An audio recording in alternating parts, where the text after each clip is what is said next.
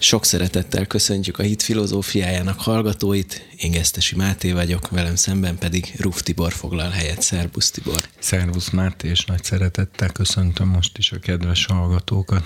Egy teljesen új témát kezdünk el, mégpedig a jelenések könyvét fogjuk elolvasni, reményeink szerint, és azokat a, azokat a szimbólumokat, kódokat igyekszünk majd, illetve te igyekszel majd feltárni előttünk, amik alapján érthetővé válik ez az egyébként Hát számomra nehezen érthető könyv, tehát annyi, annyi kép van benne, és ezeket mind valahogy érdemes volna dekódolni, és te azt állítod, hogy ezeket mindet lehet dekódolni, és teljesen érthetővé válik a jelenések könyve. Hát nem mondom feltétlenül, hogy százszázalékosan, de azért a, a köz, közhiedelemtől eltérőnél jóval nagyobb mértékben meg lehet érteni. Hát ez nagyon nagy reménységet ad mindannyiunk számára, és akkor tulajdonképpen... Mert, hogy, mert hogy ugye amiatt is, ami miatt ez fölvetődött, ez az egész ö, mostani sorozat ötlete, hogy ö, ugye majdnem minden mondata ószövetségi utalást tartalmaz, és tulajdonképpen az ószövetségi utalások ö, ö, eredeti helyének az átgondolásával, a szöveg összefüggésével, stb. lehet ö, dekódolni az új szövetségi, tehát magát a profétai utalást, amit ő tesz. És mivel majdnem minden mondatban van ilyen, tehát itt több száz szövetségi utalás szinte, szinte az egész könyv szövetségi utalásról utalásra halad szinte, ezért azért elég nagy mértékben felgöngyölíthető az Ószövetség alapján a, a szimbólumrendszere. Jó, hát akkor én elkezdem olvasni, és akkor megállunk bizonyos időközönként, amikor, amikor úgy ítéljük meg. Tehát, a Jánosnak adott kinyilatkoztatás.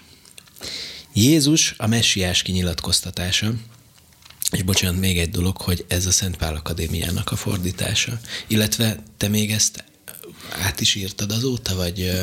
Nem, ez a, ez a Szent Pál Akadémia hivatalos, hivatalos fordítása, aminek végül is gyakorlatilag minden könyvének én voltam a végső lektora. Uh-huh. Értem. Jó, ez, ez, ez még lényeges volt leszögezni. Tehát Jézus a messiás kinyilatkoztatása, amelyet Isten adott neki, hogy megmutassa a szolgáinak azokat az eseményeket, amelyeknek hamarosan meg kell történniük. Ő pedig tudtukra adta ezeket, elküldve angyalát szolgájához, Jánoshoz, aki tanúságot tett Isten szaváról, Jézus a messiás tanúságtételéről, és mindarról, amit látott. Boldog, aki olvassa, és akik hallgatják a profécia szavait, és megtartják az abban leírtakat, mert nem sokára itt a kijelölt idő. Szerintem itt megállhatunk. igen.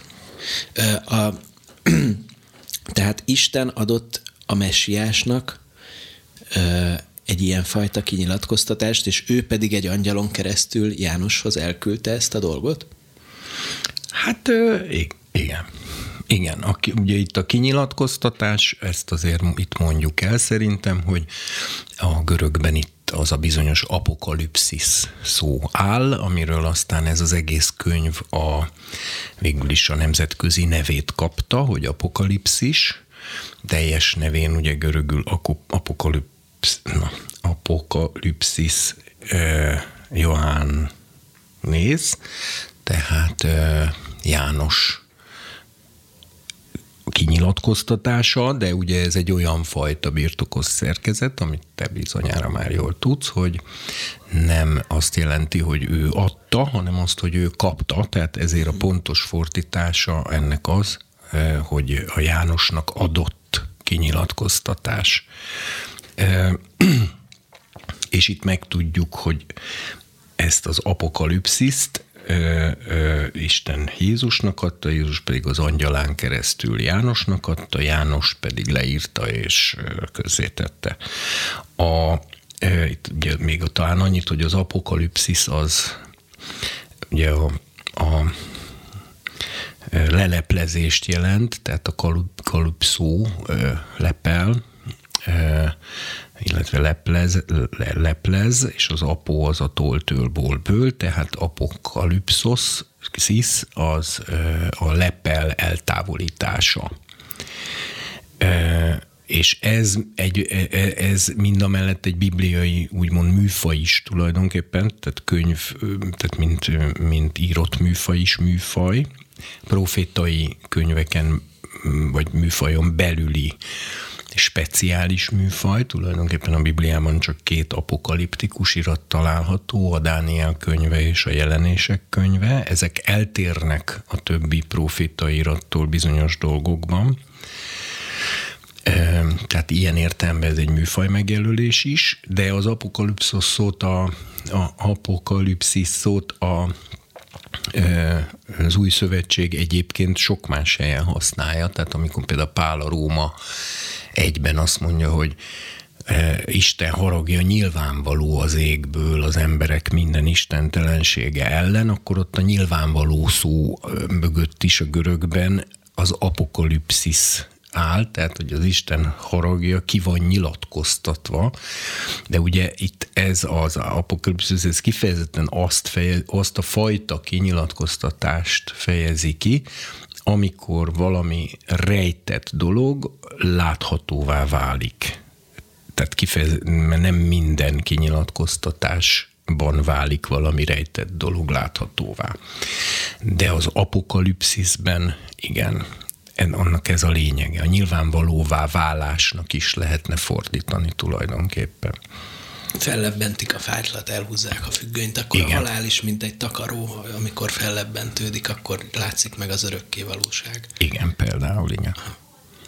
Jó, ezt nagyon fontos volt tisztázni. Tudom, hogy ez mindig egy állandó kérdésem, de hogy Isten adta a messiásnak, de hát, de hát a messiás is Isten. Igen. Nincs több kérdés. Isten három szemében egyetlen Isten. Ugye maximum én most itt talán csak annyit látok, hogy maga az az alaphelyzet, hogy Isten angyalon keresztül küld kinyilatkoztatást, apokalipsziszt, ez például maga ez az alaphelyzet, ez Dánielnél például rendszeres tehát ő nála, tehát rendszeresen, hogy angyal, angyali jelenés révén kap látást, mert ugye nem mindig jelennek meg angyalok. Tehát ilyen értelemben már ez is például tartalmaz ószövetségi utalást, vagy legalábbis azonnal beleilleszti a szöveget egy, egy az ószövetségben is meglevő ö, ö, trendbe. Tehát folytatólagos a dolog.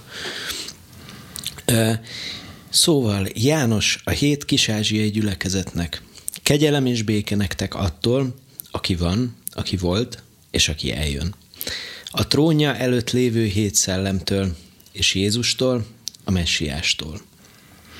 Hát én itt is megjegyezném Igen. talán, hogy az aki van, aki volt, és aki eljön, azt ugye nagyon sokszor értelmezik úgy, és ez reális, hogy ez a JHVH Szent Isten névnek a a tartalmilag pontos, de de éppen ezért egy szóval nem elmondható, hanem csak egy mondattal kifejezhető fordítása. És akkor ilyen értelemben ez is megint egy ószövetségi utalás, nem írja le az Isten nevet, amit egyébként az új szövetség soha nem ír le.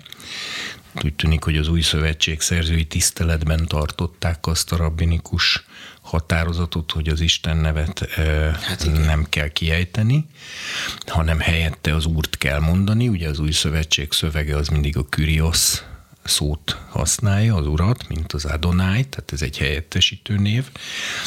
És egyébként az új szövetségben ennek a névnek a fordításával sem találkozol soha, csak itt. Csak itt.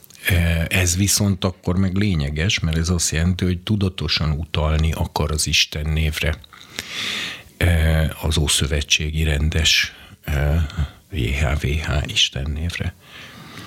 A hét szellem, a trónja előtt Na, lévő hét kérdezni. szellem megint csak ószövetségi utalás, mert ott van az Ézsajás 11.2-ben, hogy, hogy a messiáson megnyugszik az Úrnak szelleme, a bölcsesség és értelem szelleme, a tanács és a hősies erő szelleme, és a az, Isten az, az Úr, nem először az Isten ismeretének, Igen. az Úr ismeretének és félelmének szelleme, ez a hét szellem, akiről majd később azt is megtudjuk, hogy ez mint hét tűzlámpás ég a mennyben az atya trónja előtt, ami meg egyértelmű utalás a menórára, vagyis a Szent Sátor egyik Isten tiszteleti tárgyára, és ott majd azt is fogjuk olvasni, hogy ez a hét tűzlámpás az Istennek a ma hét szelleme. Innen már is megtudtuk például, hogy ezek szerint a menóra hét lángja,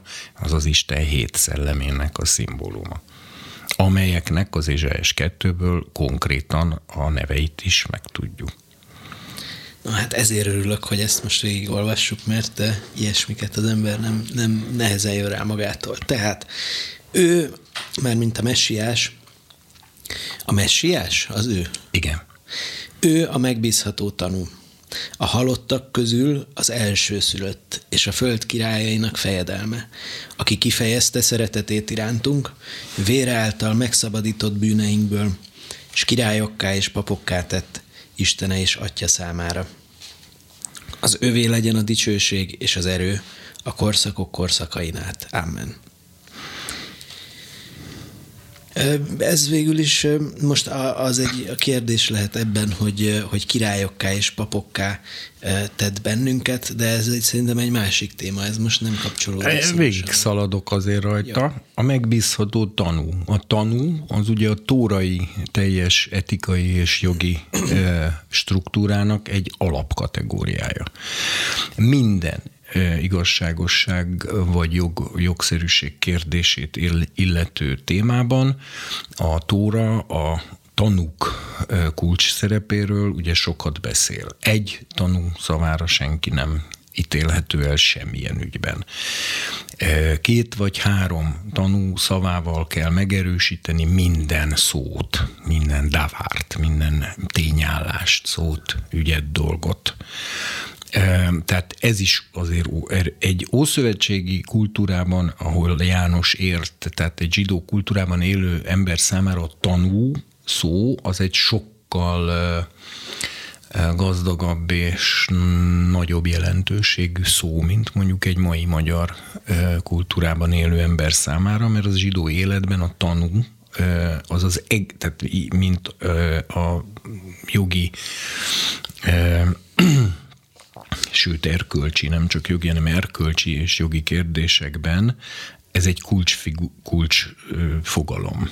És ezek az áthallásai egy, egy ószövetségi kultúrában élő ember számára evidensek és azonnaliak. Csak ugye nekünk azért kell fölhívni külön a figyelmet, mert mi nem egy ószövetségi biblikus kultúrából jövünk, és zsigerileg nincsenek bennünk azok a azok a reflexek, amik bennünk. Ugye erről már más évadokban, meg műsorokban beszéltünk, hogy a Jetró tanácsa miatt Mózes ugye egy olyan rendszert állított föl, ahol már tíz emberre jutott egy bíró, 50 emberre egy másodfokú bíró, száz emberre egy harmadfokú bíró, ezer emberre egy negyedfokú bíró, és mindezek fölé ötöt fokon a legfelsőbb bíró, tehát van egy ötfokozatú fellebbviteli rendszer, és a társadalom 15% a bírákból áll, sokkal nagyobb arányban, mint mondjuk majd a magyar vagy bármelyik nem zsidó társadalomban. Ez teljesen átitatta az életet, tehát itt most mondjuk ebben a stúdióban összesen, ha tartózkodunk tizen, akkor köztünk egy valaki már statisztikailag nézve valószínűleg bíró lenne, ha most mi Izraelben élnénk. Is, de reméljük, hogy nem. Tehát tehát a, ugye a zsidó élet az emiatt a rendszer miatt iszonyú mélyen át volt itatva jogszerűséggel, mert a legkisebb peres ügyeket, tehát a legkisebb veszekedéseket is adott esetben már aznap egy ilyen tíz, tizedes bíró, tízfős bíró előtt már rendezték, és ott már tanúkihallgatások voltak. Mert viszont az egész bírói rendszer működését úgy szabályozza a tóra, hogy csak a ugye, tanú, a tanú az csak szemtanú, szem és fül tanú, tehát senki nem lehet olyanról tanú, amit hallott. Sem olyanról, amit kikövetkeztetett, hanem csak amit a szemével látott, fülével hallott. Igen, erről sokat beszélünk. Erről is sokat. Na most, de ezt mind azért mondom, mert ezek, a, ezek a, egy zsidó számára evidens hogy mondjam, egy kisgyerekkorától vele szociál, szocializált ö, ö, ö, és a mindennapi életében őt állandóan körülvevő, tehát a, a kisfiú kiment az utcára, és, és ha egyszer végment a falun, akkor nyolcszor kellett úgy köszönnie, hogy, hogy mit tudom én, Salom bíró úr, még Magyarországon egyszer se kellene így köszönnie. Tehát, ezek, tehát ez egy egészen más világ, egy egészen más életérzés, amikor egy mondjuk rabbinikus irodalomból tudjuk, hogy a, akár a házas életben fölmerülő zavart is peresíthette a, például a feleség a, a faluban a bíró előtt, és a férjet, vagy fordítva is, de egyébként fordítva nem azt hiszem, csak a, a, izé, akár pénzbüntetésre büntethették. Biztos, hogy sokkal e, kevésbé tud elmérgesedni a társadalom, hogyha, hogyha ilyen fajta, tehát hogyha az Igen, a zsidóságban ma is úgy van egyébként, hogy a, hogy a, a, az ortodoxiában legalábbis, hogy a, hogy a reggeli ima, imakor azért, hogy ne kezdődjön az ima feszültségben, ha van a tízfős van valamilyen ilyen peres belső ügy, akkor még az ima elkezdése előtt a tíz, tíz főben, még ha nincs is ott bíró, akár adhok kijelölnek egyet, tanukkal mindennel le, lebeszélik az ügyet, a bíró ítéletet hoz, azt mindenki köteles elfogadni, és utána kezdenek el imádkozni. Auschwitzban működött ez az intézmény, az éhhalál határán is, konkrétan attól tudom, akit bírónak választottak a barakban, hogy az egyik zsidó megegyezett a másikkal, mert az nagyon vallásos volt, hogy ő megtartja a Jom Kippurt annak ellenére, hogy már csak 40 kiló, de hogy ez, eh, eh, és aznap az egész ételadagját emiatt odaadja egy másik zsidónak, aki viszont úgy döntött, hogy az életveszély, életegészségvédelem miatt nem tartja meg a Jom Kippurt, ugye mindkettő törvényileg helyes döntés, Viszont abba egyeztek meg, hogy a másik ezért cserébe a másnapi ételadagjának a felét neki fogja adni, és amikor ez nem történt meg, akkor a barakban azonnal fölállítottak egy háromfős kis bíróságot, akik kivizsgálták az ügyet, tanukat meghallgatták, minden kivizsgálták, majd közölték az illetővel, hogy amennyiben nem adja oda a fél kenyéradagját, akkor megverik, mivel más eszköz a barakban nem állt rendelkezésre a büntetésre. Hogy lehetne Magyarországon is egy ilyen rendszert bevezetni, vagy legalább ilyen szűkebb közösségekben? Én ezt nagyon-nagyon szeretném, hogy legyen. Hát ilyen. igen, már azért hozzáteszem, ennek a rendszernek Persze meg vannak a hátulütői is, mert ha ezt Magyarországon is bevezetnénk, lehet, hogy nem sokára Magyarországot is babiloni fogságba kellene Istennek hurcoltatni, amivel, hogy ugye itt közben az is kiderül, hogy az emberek az eredendő bűnösség miatt igyekeznek kicsúszni a még egy ilyen jogrendszernek is a szorításából, de ebbe már nem menjünk bele részletesen, csak igen, azt igen. akarom mondani, hogy János Apostol, aki egy zsidóságba született zsidó, az ő számára, és itt újra hangsúlyozom, ezek nem tudás kérdései, hanem inkább arról van szó, hogy, hogy az a hangulat és érzelmi világ és minden, amiben az ember gyerek korától fogva szocializálódik, az zsigerileg beépül az emberbe érzelmileg minden területen.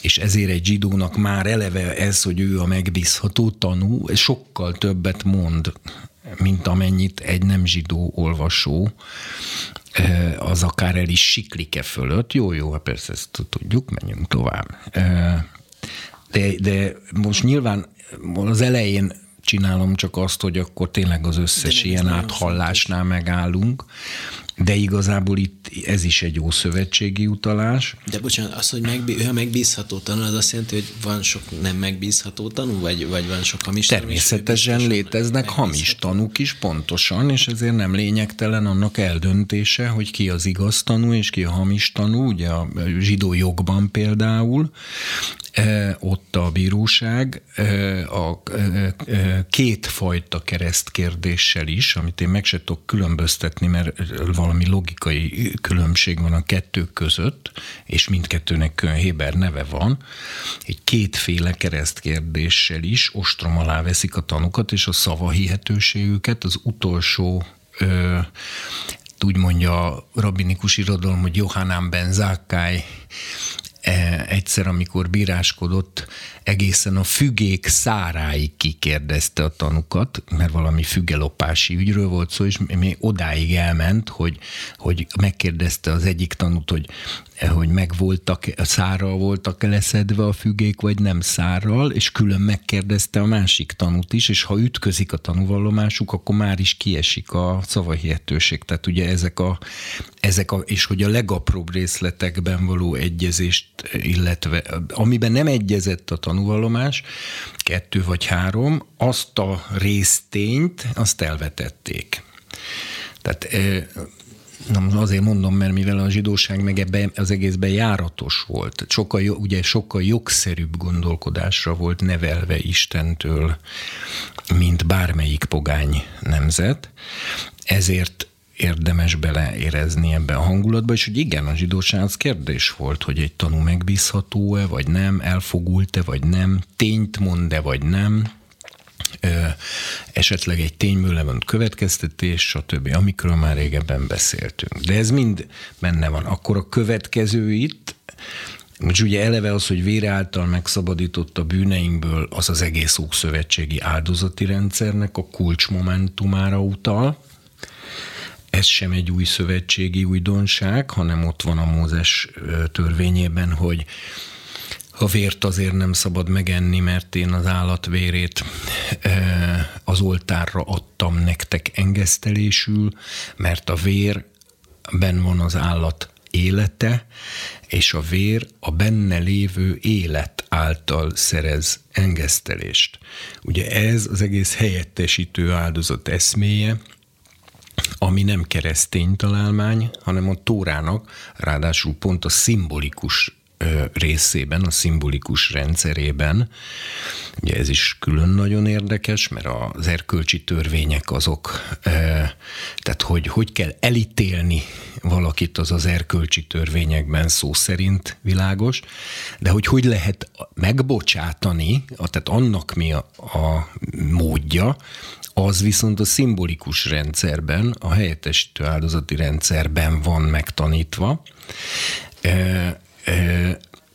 Úgyhogy ez arra utal, és akkor utána jön még egy olyan, hogy királyokká és papokká tett Istene és Atya számára, ez egy proféciára utal, amikor a Szinály hegyre leszállt Isten, és tűzben, és illetve még mielőtt leszállt, ugye három nappal előtt te szólt, hogy tisztítsátok meg magatokat mindannyian, mert három nap múlva leszáll az Úr a Szinály hegyére, és akkor azt mondja ott Isten Mózesnek, hogy és, és akkor szövetséget kötök veletek, és én leszek a ti istenetek, ti pedig királyokká és papokká lesztek nekem. És ott szerepel ez a, ez a szópár, király, király, sőt, hát lehet akár úgy is fordítani, most nem is tudom pontosan, hogy a Héberbe és van közte, vagy birtokos szerkezet, hogy, vagy jelzős, hogy királyi papsággá, vagy papi királysággá, tehát ugye ez is benne van, lesztek ti nekem, mondja Isten, Izraelnek. Egy, megint egy ószövetségi hátterű zsidó olvasó, vagy akár a szerző számára, ez megint egy teljesen egyértelmű és világos utalás a Szinájhegyi leszállás előtt elhangzó ígéretre. Úgy mondja, hogy szent nemzet, királyok és papok lesztek, ugye, és itt azért érdekes, mert goly kádos, goly kádos, tehát szent gólyok lesztek, mondja a zsidóknak, szent gólyok lesztek, királyok és papok nekem. De akkor ezt mégsem csak a zsidóknak mondja végül is, ott igen. De hát ott a zsidóknak mondja, az már egy... Már mindenki másra is. Hát nem mindenki más, hanem a Jézus Krisztusban hívők természetesen bekerülnek e, ebbe az ígéretbe, és így ők is öröklik ezt. De alapvetően ez egy zsidóságnak adott ígéret, amelyet az egyház azáltal e, e, tud átvenni, illetve részesülni belőle, hogyha, tehát azáltal, hogy a zsidóságnak adott ígéret befogadja be az egyházat, ezáltal Isten. Uh-huh. így, Jó, így igen, igen, igen. Akkor uh, olvasom tovább. Jó. Lásd, közeledik a felhők között, és minden szem meglátja majd. Azok is, akik keresztül szúrták, és gyászolni fogja a föld minden törzse. Igen, ámen. Hát itt ugye már jelzi is az írott szöveg, ami a kezünkben van, dölt betűvel, hogy ezek, ezek pedig már kifejezett nem csak utalások, hogy az utalásokat, mint királyok és papok, ezeket nem jelöltük, mert akkor tele lenne az egész szöveg dölt betűvel, meg idézőjellel. Akkor gyakorlatilag szinte minden mondatban lenne két-három ilyen. Ezért az utalásokat nem tettük idézőjelbe meg dölt betűvel, de ahol már egész mondatok vannak ö, majdnem szó szerint vagy szó szerint idézve, azt már igen. Most itt ugye a lást közeledik a felhők között, az eredeti görög szerint egyszerűen csak jön, lásd, jön a felhők között. Ez egyértelmű utalás a Dániel hétre, ahol a Dánielnek az egyik látomásában, konkrétan abban a látomásában, amiben négy állat jön föl a tengerből, ami a négy birodalmat szimbolizálja, és amikor ez a négy állat följött, a negyedik állat mindenféle szörnyűségeket csinál, és ekkor egy bíróság ül le a mennyben, könyvek nyittatnak meg, periratok, ezek megvizsgálják a könyvek alapján ennek a nagy ö, szörnyű utolsó vadállatnak a szörnyűségeit, ítéletet hoznak fölötte, és a tűzbe dobják, és ekkor, hát úgy mondja Dániel, egy ember fiához hasonló érkezik, vagy jön felhőben. Tehát erre, erre utal. A második pedig a minden szem De meg... ott hogy van, bocsánat, csak hogy teljes legyen a kép, tehát ott jön a felhőkön, és mit csinál utána? És az öreg korú, a bíróság elnöke igen. átadja neki a hatalmat minden népnyelv és nemzet fölött, és uralkodni fog a földön. Igen. És talán akkor adja át ezt a, ezt a bizonyos titkot is, amiről itt beszélgetünk, amit az elején olvastunk, hogy, hogy, hogy az atya átadta a messiásnak, vagyis hát Isten a messiásnak. Tehát ez az a pillanat, amikor ez megtörténik, vagy ezt nem tudjuk? De most mire gondolsz? Amikor jön a felhőkön és a Akkor kapja meg az egész föld fölötti hatalmat, uh-huh. uralmat. Aha. E, és itt ezt erre utal. De ugye ezt már Jézus is mondta a Sanhedrin előtti kihallgatásakor is, ugye ezzel hát, hogy úgy mondjam, ezzel érte el, hogy halára ítéljék, mert ezt egy, neki el kellett érni valahogy, mivel hogy a Sanhedrin nem tudott egybehangzó tanúvallomásokat állítani ellene, és ezért nem tudták volna elítélni, és akkor mi nem lennénk megváltva. És ezért Jézus direkt bedobott egy olyan mondatot, ami ugyan teljesen igaz és helyes mondat volt, de azt lehetett tudni, hogy ha ezt bedobja, akkor biztos, hogy kivégzik. Ugye erről, amíg ezt elemezték, nagyon hozzáértő és abszolút jó szándékú emberek, és meg is állapították, hogy, hogy Jézus ennélküli segítségnyújtása nélkül a Szahedrin nem tudta volna halára ítélni. És akkor nem lennénk megváltva. És ott ugye ő bedobja, amikor a főpap megkérdezi, hogy te vagy a messiás, az áldott fia, akkor erre azt mondja, hogy igen, és meglátjátok az ember fiát eljönni az ég felhőiben és ülni a hatalom jobbján. Ez ugye két ige, az egyik a Dániel 7-ből, a másik pedig a 110. Zsoltárból. A kettő össze van gyúrva, és ugye azt fejezi ki, hogy a messiás, bár ember, mégis az ég felhőiben jön, és mégis az Isten jobbjára ül.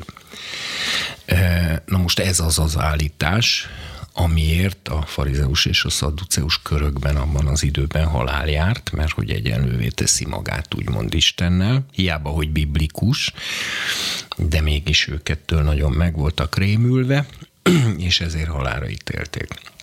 A második idézet, amit itt olvastál, az pedig minden szem meglátja majd azok is, akik keresztül szúrták, és gyászolni fogja idáig.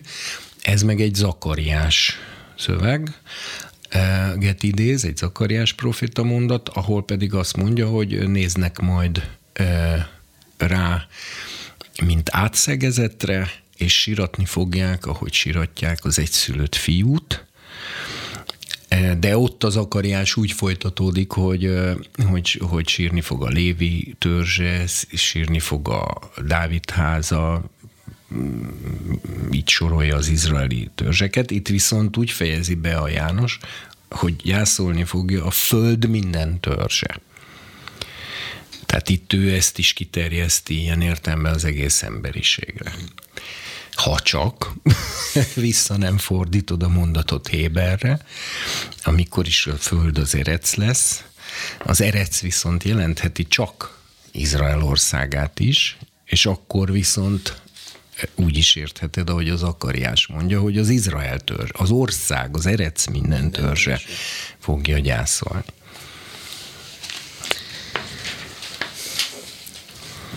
Ne félj, én vagyok az első és az utolsó.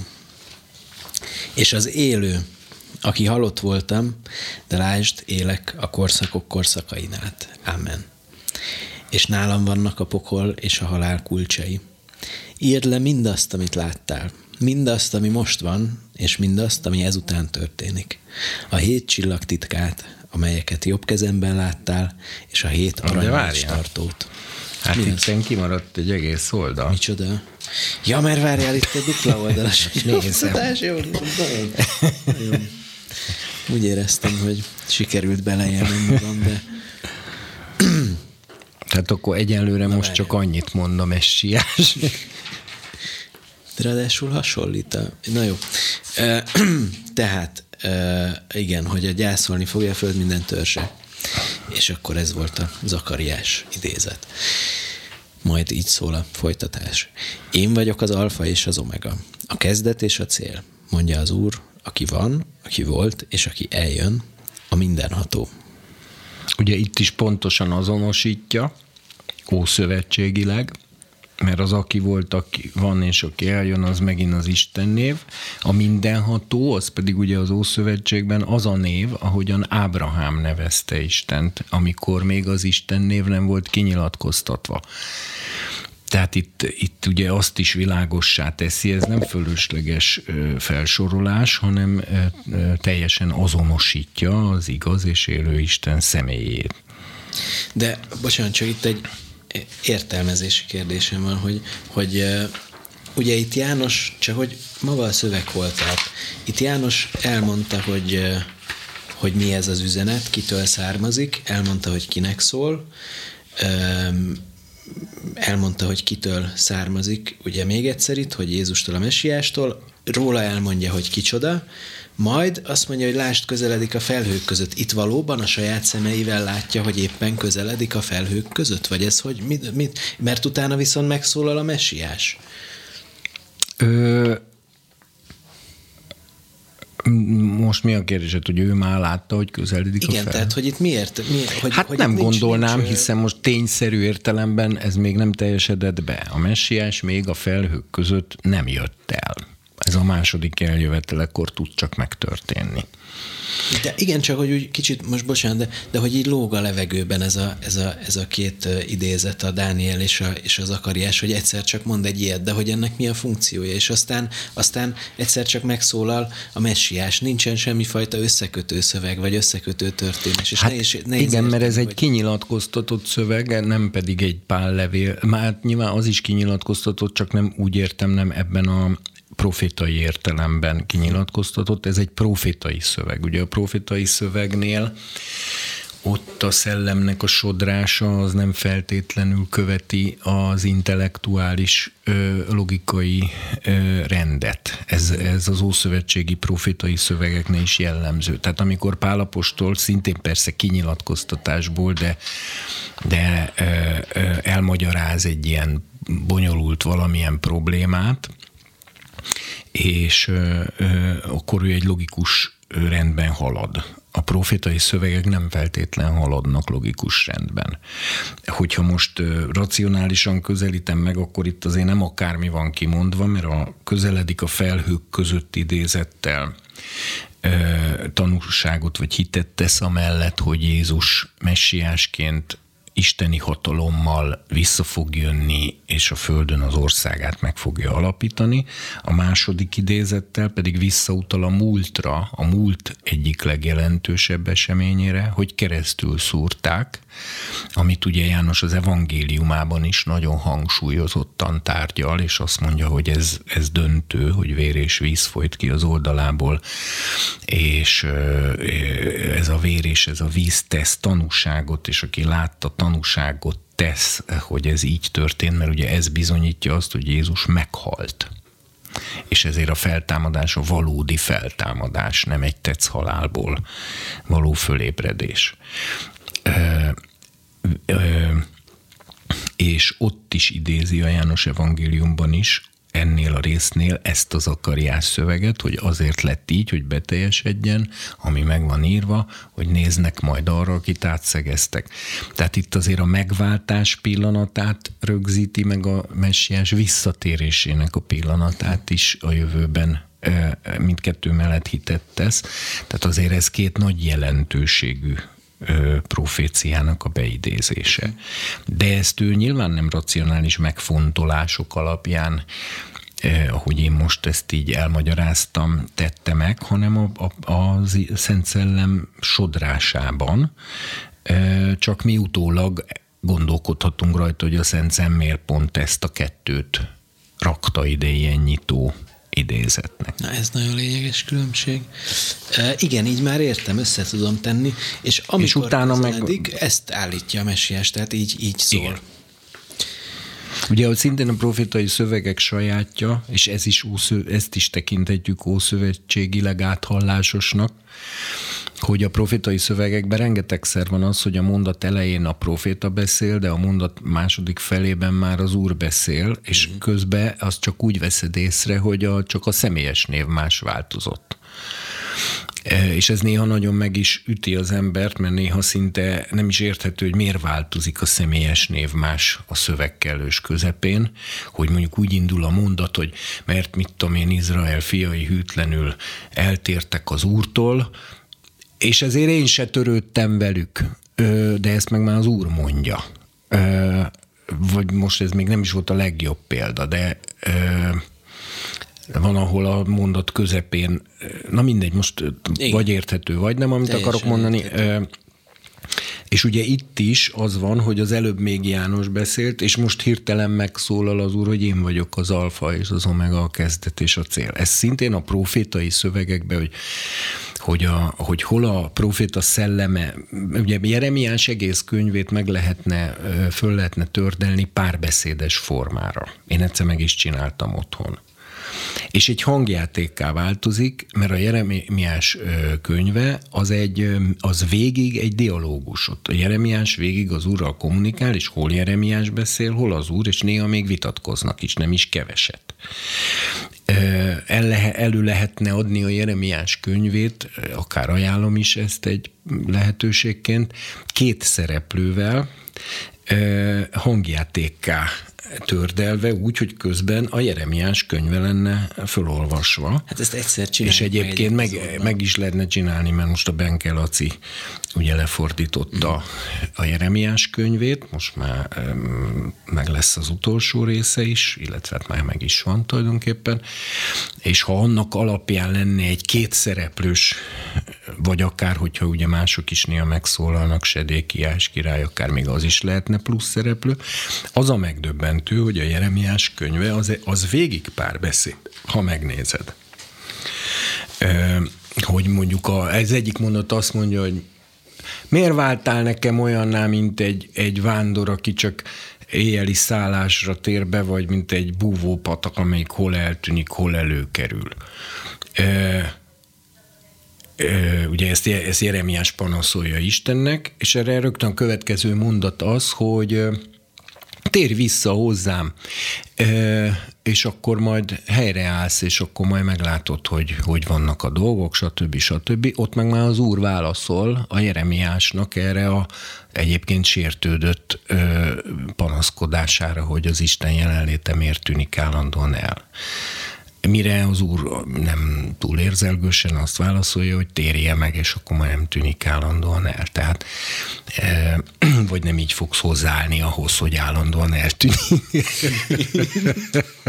Nem, hát ezt, ezt meg kell csinálni, és a, a, a, mondjuk a Korn is lesz az úr, te leszel a Jeremiás, és nem tudom, még, még meg, meg Nem, valami jobb színészeket kell, ez, legalábbis nálam De jobban. mennyi idő lenne ezt felolvasni szerinted, az egészet, ilyen párbeszédes formában? Hát azért az így 50 12 fejezet, vagy mennyi, Igen. tehát azért nem kevés, de... Mondjuk három óra, lehet még több. Hát, több is lehet. Ezt az. Meg, ezt Pláne, ezt... ha egy olyan tempóban van, hogy nem nincs rohamma. Igen. Elgondolkozunk ezen. Minden esetre akkor folytathatom? Igen. Jó. Az, bocsánat, csak az alfa és az omega, a kezdet és a cél, az alef és a táv, ami, az, ami jelet is jelent héberül, ez, ez mégis erről esetleg mondanál pár szót? Hát nem tiltakozom az ellen, hogy vissza lehet fordítani Héberre, mert ugye ezek görög betűk, és konkrétan az omega az utolsó betű a görög ABC-ban, de az speciál egy hosszú O, nem pedig T. De, az, de ha a Héber ABC, mert mind a két ABC fixen létezett már ebben a korban. Ez száz százalék, mert ugye a 119. Zsoltárnak a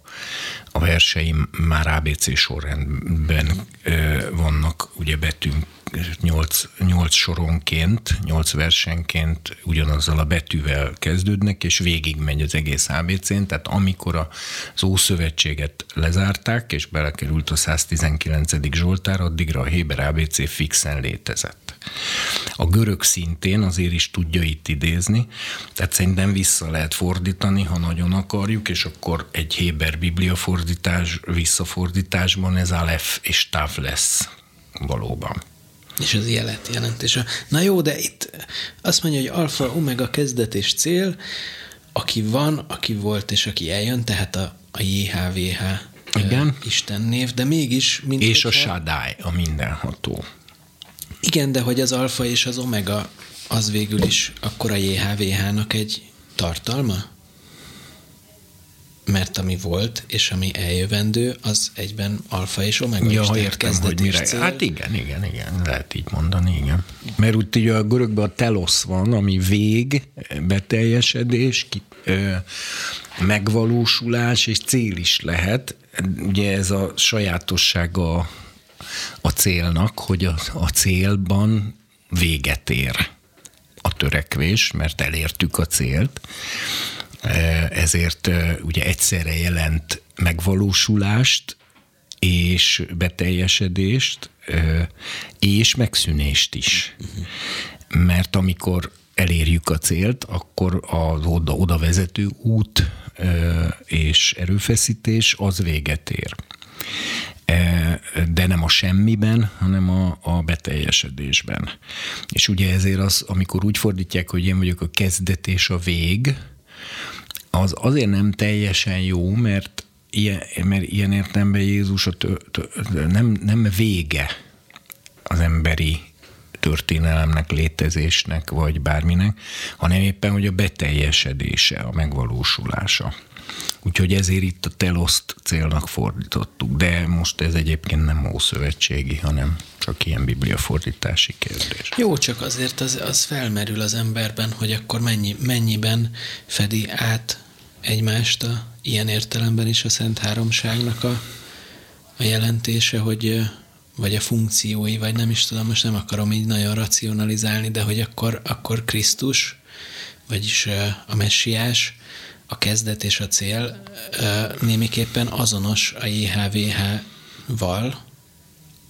Hát természetes, hogy azonos vele, hiszen Jézus Isten, az Atya, a Fiú és a Szent Szellem, mind a hármat úgy hívják, hogy JHVH, ez az ő nevünk. Csak mint ahogy az apámat se Imrének hívtam annak idején gyerekkoromban, hanem apámnak, ezért ugye mi az atya nevet használjuk egyfelől, a fiút vagy messiást, vagy ige, vagy stb. másfelől, és a Szent Szellemet, de mind a hármuk neve az a JHVH. Aminek ugye egyszerűen tulajdonképpen a jelentése az, hogy van. És akkor az atyának nincs is külön neve? Vagy nem tudjuk? Ő nem gondolnám, hogy kellene neki ezen túlmenően még külön név és azt még kevésbé gondolnám, hogy ne tudhatnánk a saját apánk nevét. Na jó, de hogyha JHVH a teljes szent háromság, azon belül viszont tudjuk a nevét például Jézusnak, akkor az atya... Amiben szintén benne van a JHVH, mert ugye a Jehósua, Igen. az a JHVH, és a Jésua szabadításból van összeszerkesztve, és a teljes ö, ö, jelentése a Jehúsuának az, hogy JHVH megment, megszabadít. Tehát Jézus nevében benne van a JHVH név külön is. De akkor az atyának mégse tudjuk a nevét. Hát mondhatod, ha akarod nagyon, hogy az atyát hívják így, és ez a polgári tulajdon neve, vagy hogy mondjam, mert ugye a Szent Szellemet meg általában a Biblia úgy hívja, hogy JHVH szelleme. Uh-huh. Tehát mondhatod, ha akarod, hogy ez az atya neve, mert végül Jézusnak a neve az abból a szempontból trükkös, hogy ez a név is benne van, de benne van az is, hogy JHVH megment, megszabadít, tehát valóban ez egy kicsit több. Uh-huh. jó, tehát Istennek ez az egyetlen személyes tulajdonneve van, mert az összes több, rengeteg neve van még, de azok mind jelzők. Igen. Mindenható, legfelsőbb Isten, Ábrahám, Izsák, Jákob istene, és még egyébként egy csomó más ilyen neve is van. A tulajdon neve, tehát mint János, vagy Tibor, vagy Máté, ilyen értelemben az Istennek a JHVH neve, és ha nagyon ragaszkodsz ez, akkor ez az atya. Mondhatod, hogy az atya neve, csak hát ugye az atya, a fiú és a szellem között meg fennáll egy olyan egység, ami miatt mégiscsak mindegyikről is mondhatod. Hát, mert most azt mondom, hogy a Gesztesi Máté szelleme, akkor most valaki másról beszélek, vagy rólad? Azt hiszem, hogy rólam. Na. Mégis úgy mond, nem azt mondtam, hogy a Máté, hanem azt mondtam, hogy a Máté szelleme. Én János, aki testvéretek is vagyok, és részes társ Jézus a messiás szorongattatásában, uralmában és kitartásában. A Patmos nevű szigeten voltam Isten szava, és a Jézusról, a messiásról szóló tanúságtétel miatt. Az Úr napján a szellem jelenlétébe kerültem, és hátam mögül küzdöléshez hasonló erős hangot hallottam, amely így szólt. Most álljunk meg egy kicsit akkor.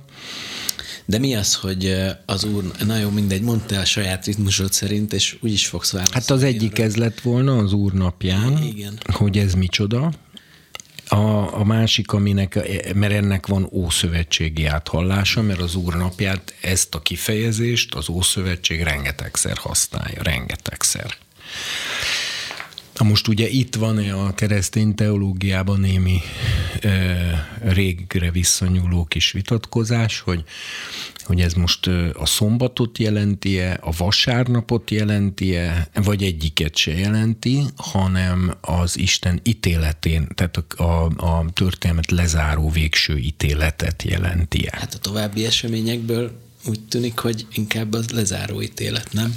Igen, ugye, és itt megint jön, jól jön az Ószövetség, hogyha megnézzük, hogy a szombatot ezen a néven, hogy Úr napja, említi-e valaha is a Tóra vagy az Ószövetség, akkor hát legjobb emlékeim szerint ebben így, hogy az Úr napja talán egyszer sem.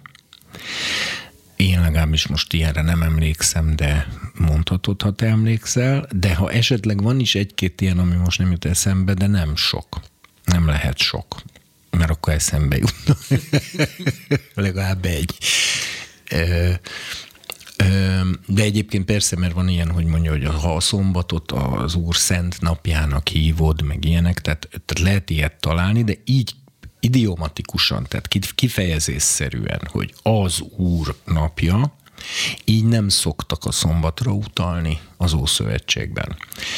Hát a vasárnap az föl sem merül, mert ugye az egy későbbi konstrukció volt a antijudaizmusba merülő pogány keresztény egyház már mindenképpen el akarta különíteni magát a zsidóság szokásaitól, és ezért vasárnapra tették a hetedik pihenőnapot azért, hogy véletlenül se azon a napon legyen, mint amikor a zsidóság üli.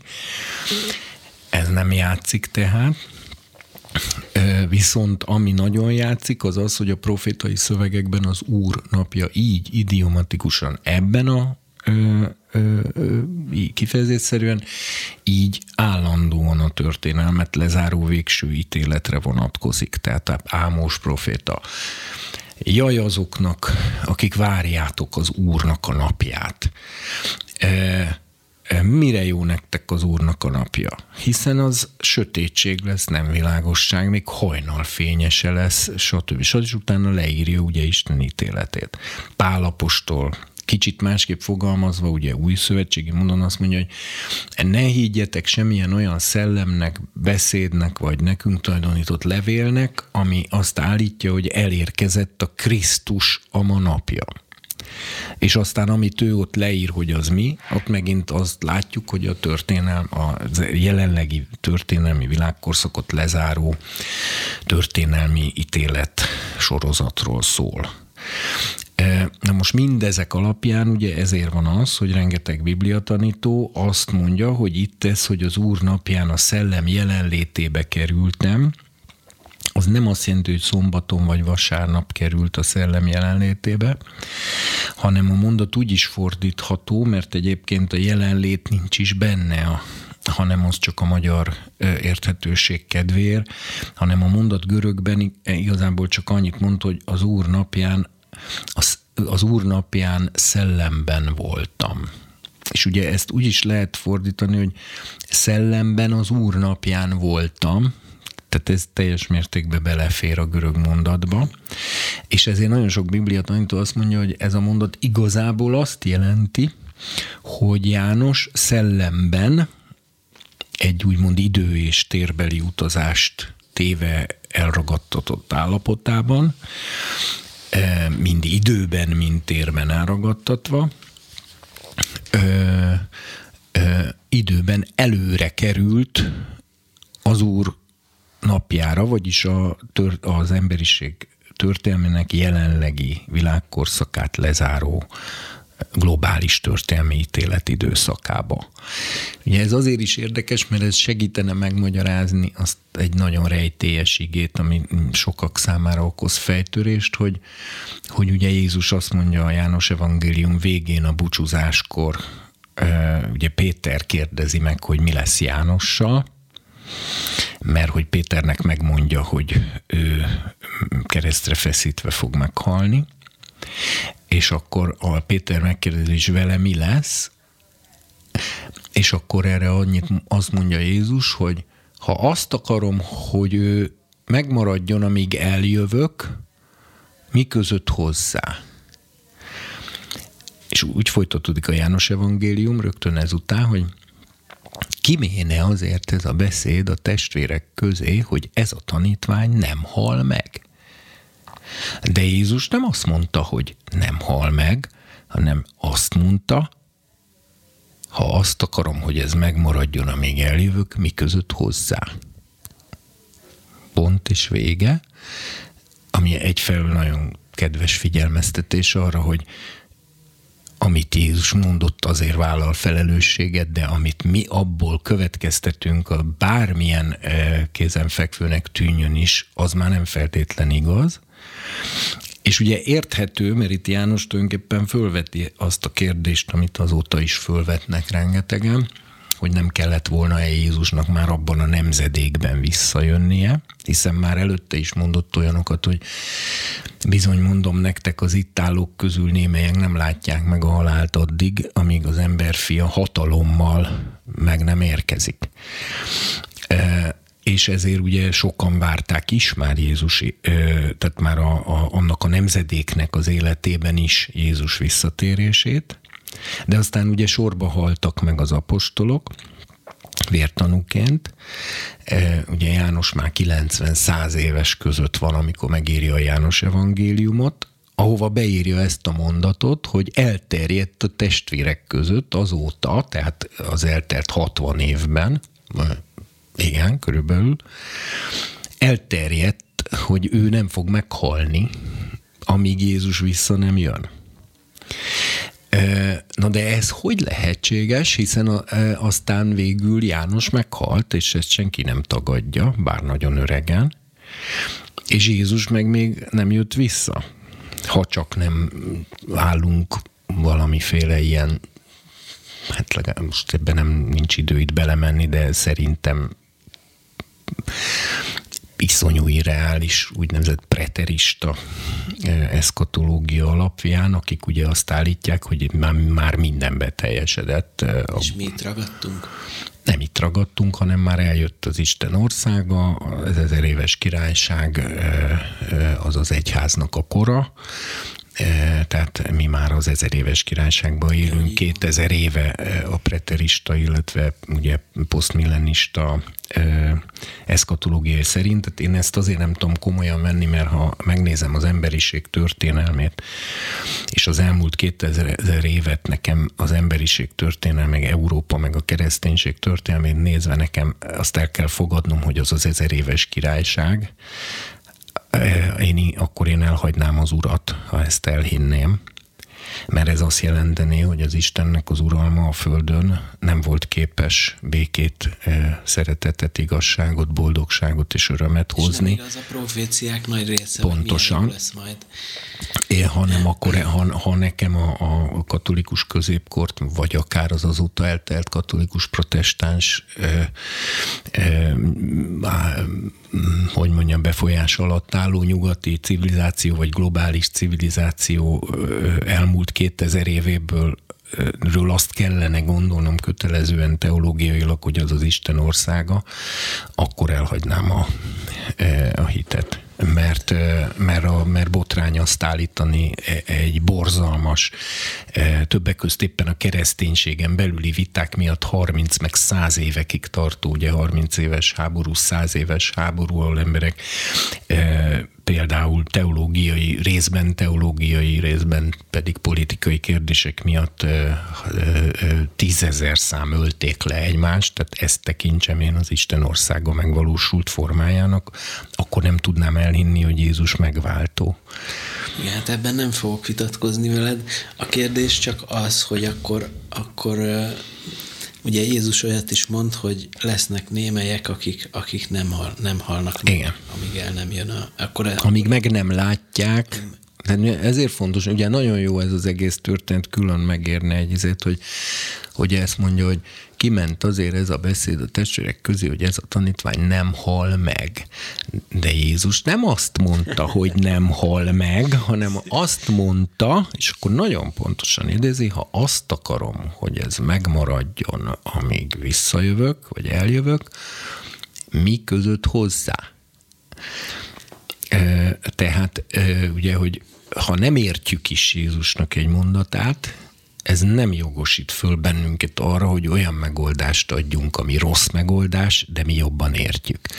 Na most viszont, ha úgy nézed, hogy a 90 és 100 között járó Jézus, János meglátogatja a messiás úgy még pedig ugyanabban a dicsőségben, mint ezt mindjárt látni fogjuk, amiben ő vissza fog térni, majd pedig egy nem csak térbeli, hanem időbeli elragadtatásban elviszi őt és megmutatja neki az Úr napjának minden eseményét, akkor beteljesedett az, amit mondott neki. Mert id, de nem úgy teljesedett be, innentől kezdve szoktak őrültnek nézni, amikor ezt, illetve is, amikor ezt ki, szoktam kifejteni. Ugye azt mondja, hogy ha azt akarom, hogy ez megmaradjon, amíg eljövök mi között hozzá, és akkor eljön hozzá öregkorában, tényleg úgy, ahogy a visszajövetele történik, majd időben, mert ilyen, ugye Isten úr az idő fölött is, neki nincs múlt, jelenés, jövő, Tehát átragadja Jánost időben az Úr napjára, azt végigéli János a saját testi mi voltában, de elragadtatás révén időben és térben átkerül az Úr napjára, azt megéli, majd utána visszateszi őt az Úr a saját történelmi életidejébe, és békében elköltözik, eh, ahogy a többiek. Beteljesedett, amit Jézus mondott? Igen. De úgy, ahogy a testvérek gondolták? Nem. Hanem hogy? Hát úgy, hogy a testvérek azért gondoltuk rosszul mi testvérek, mert, mert mi csak lineáris időben gondolkozunk. És itt egyébként itt már is rengeteg ószövetségi áthallás van, mert Ezékiel proféta egy hasonló elragadtatásban látja az Ezékiel könyvének a utolsó nyolc fejezetében, 40-től 48-ig. E, ugye ott is az van, hogy el, leírja, hogy elragadtatott a szellem által, és elvitte őt a szellem Jeruzsálemben egy magas hegyre, és ott megmutatja neki az ezer éves király, a messiási királyság idejében lévő templomot, valamint az ország egész fel, felosztását, határait, méreteit, belső határokat, mindent, és ott világosan kiderül, hogy ez tehát nem csak az történt, hogy az amúgy Babilonban vidéken lakó Ezékiel elragadtatásban Jeruzsálembe került, tehát ezer kilométerrel arrébb, hanem időben is előre került, hiszen Ezékiel is olyat látott, ami az ő idejében, sőt azóta se valósult meg Jeruzsálemben. Akkor itt, tehát ez azért lényeges, mert itt az Ószövetség már is megint ad egy értelmezési hogy mondjam, elvet, vagy ö, példát, hogy, hogy ilyen már volt a profétákkal, egyébként másokkal is, térben való elragadtatás, például illésnél, hát ott egyenesen az emberek attól tartottak, hogyha öt percig magára hagyják, akkor addig ő el fog tűnni, és ki tudja, mikor és hol kerül megint elő. De ugye az ezékielnél is van időbeli elragadtatás is, ilyen módon, meg más profétáknál is előfordul, hogy időben a jövőbe előre ragadtatnak, és látják, ami a jövőbe történik. Most ami miatt az őrültnek nézés veszélye felmerül esetemben, az ugye az, hogy a Biblia arról is beszél, hogy az elragadtatás lehet szellemi, de lehet fizikai is.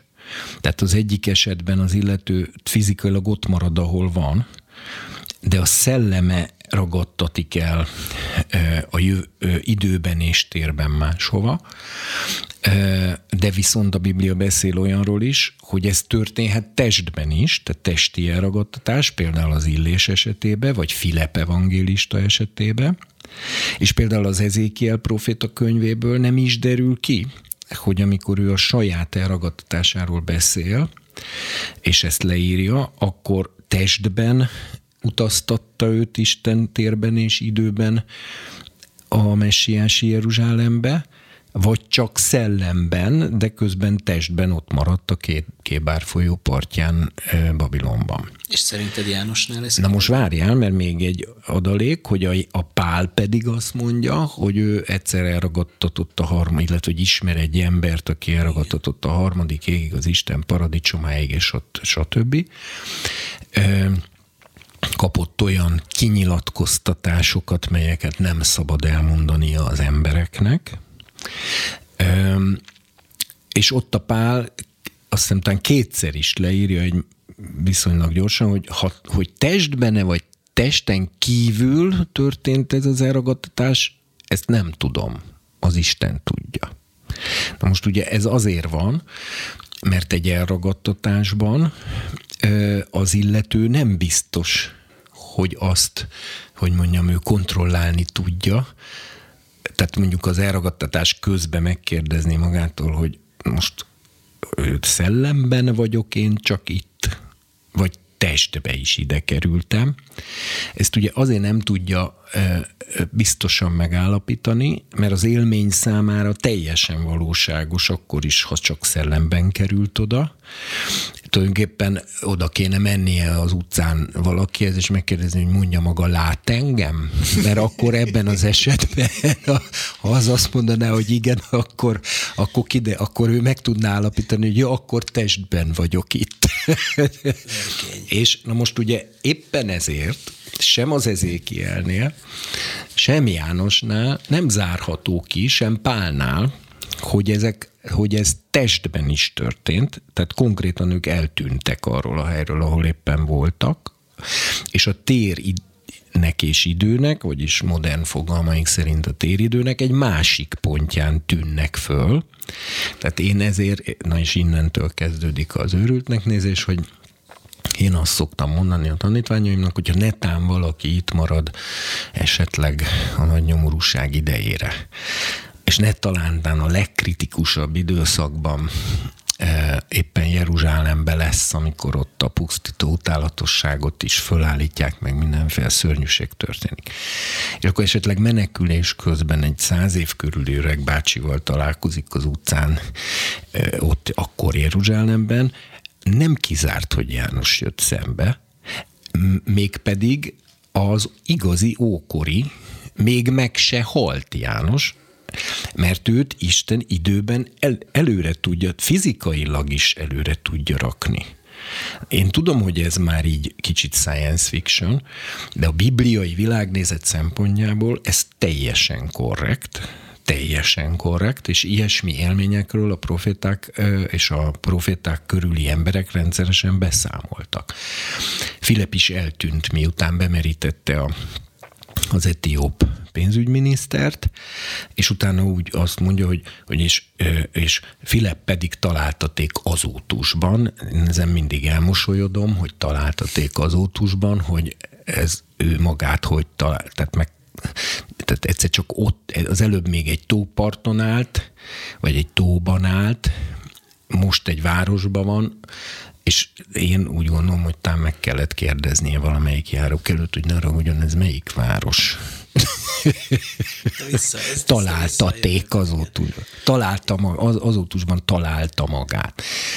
Tehát ugye, hát most én, én én, így, én, hogy mondjam, én szere, szere, nem úgy szeretem, én szerelmes vagyok a bibliai világnézetbe, és ezért én akár mekkora őrültségnek is hangzik a modern tudat számára, szinte annál jobban tetszik, mert Nekem ugye is meg is, ezért tetszik, igen. De ez azért meg is van írva egyébként, hogy a szellem dolgai őrültségek a pszichikai ember számára, a nyelveken szólás az őrültség.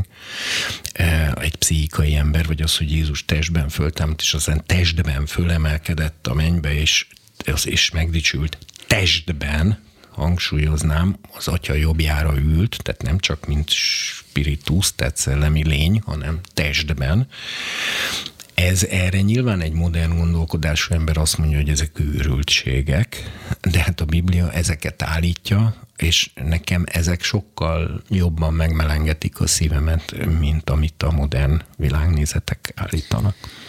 Ebben sem fogok Már pedig, ami a szívemet megmelengeti, és ez is ugye gyermeki kis szabály a kereszténységben, mert ott nem az okosok meg a bölcsek értik meg a dolgokat, hanem a kisgyerekek. A kisgyerek az pedig tudja, hogy ami a szívemet megmelengeti, az jó.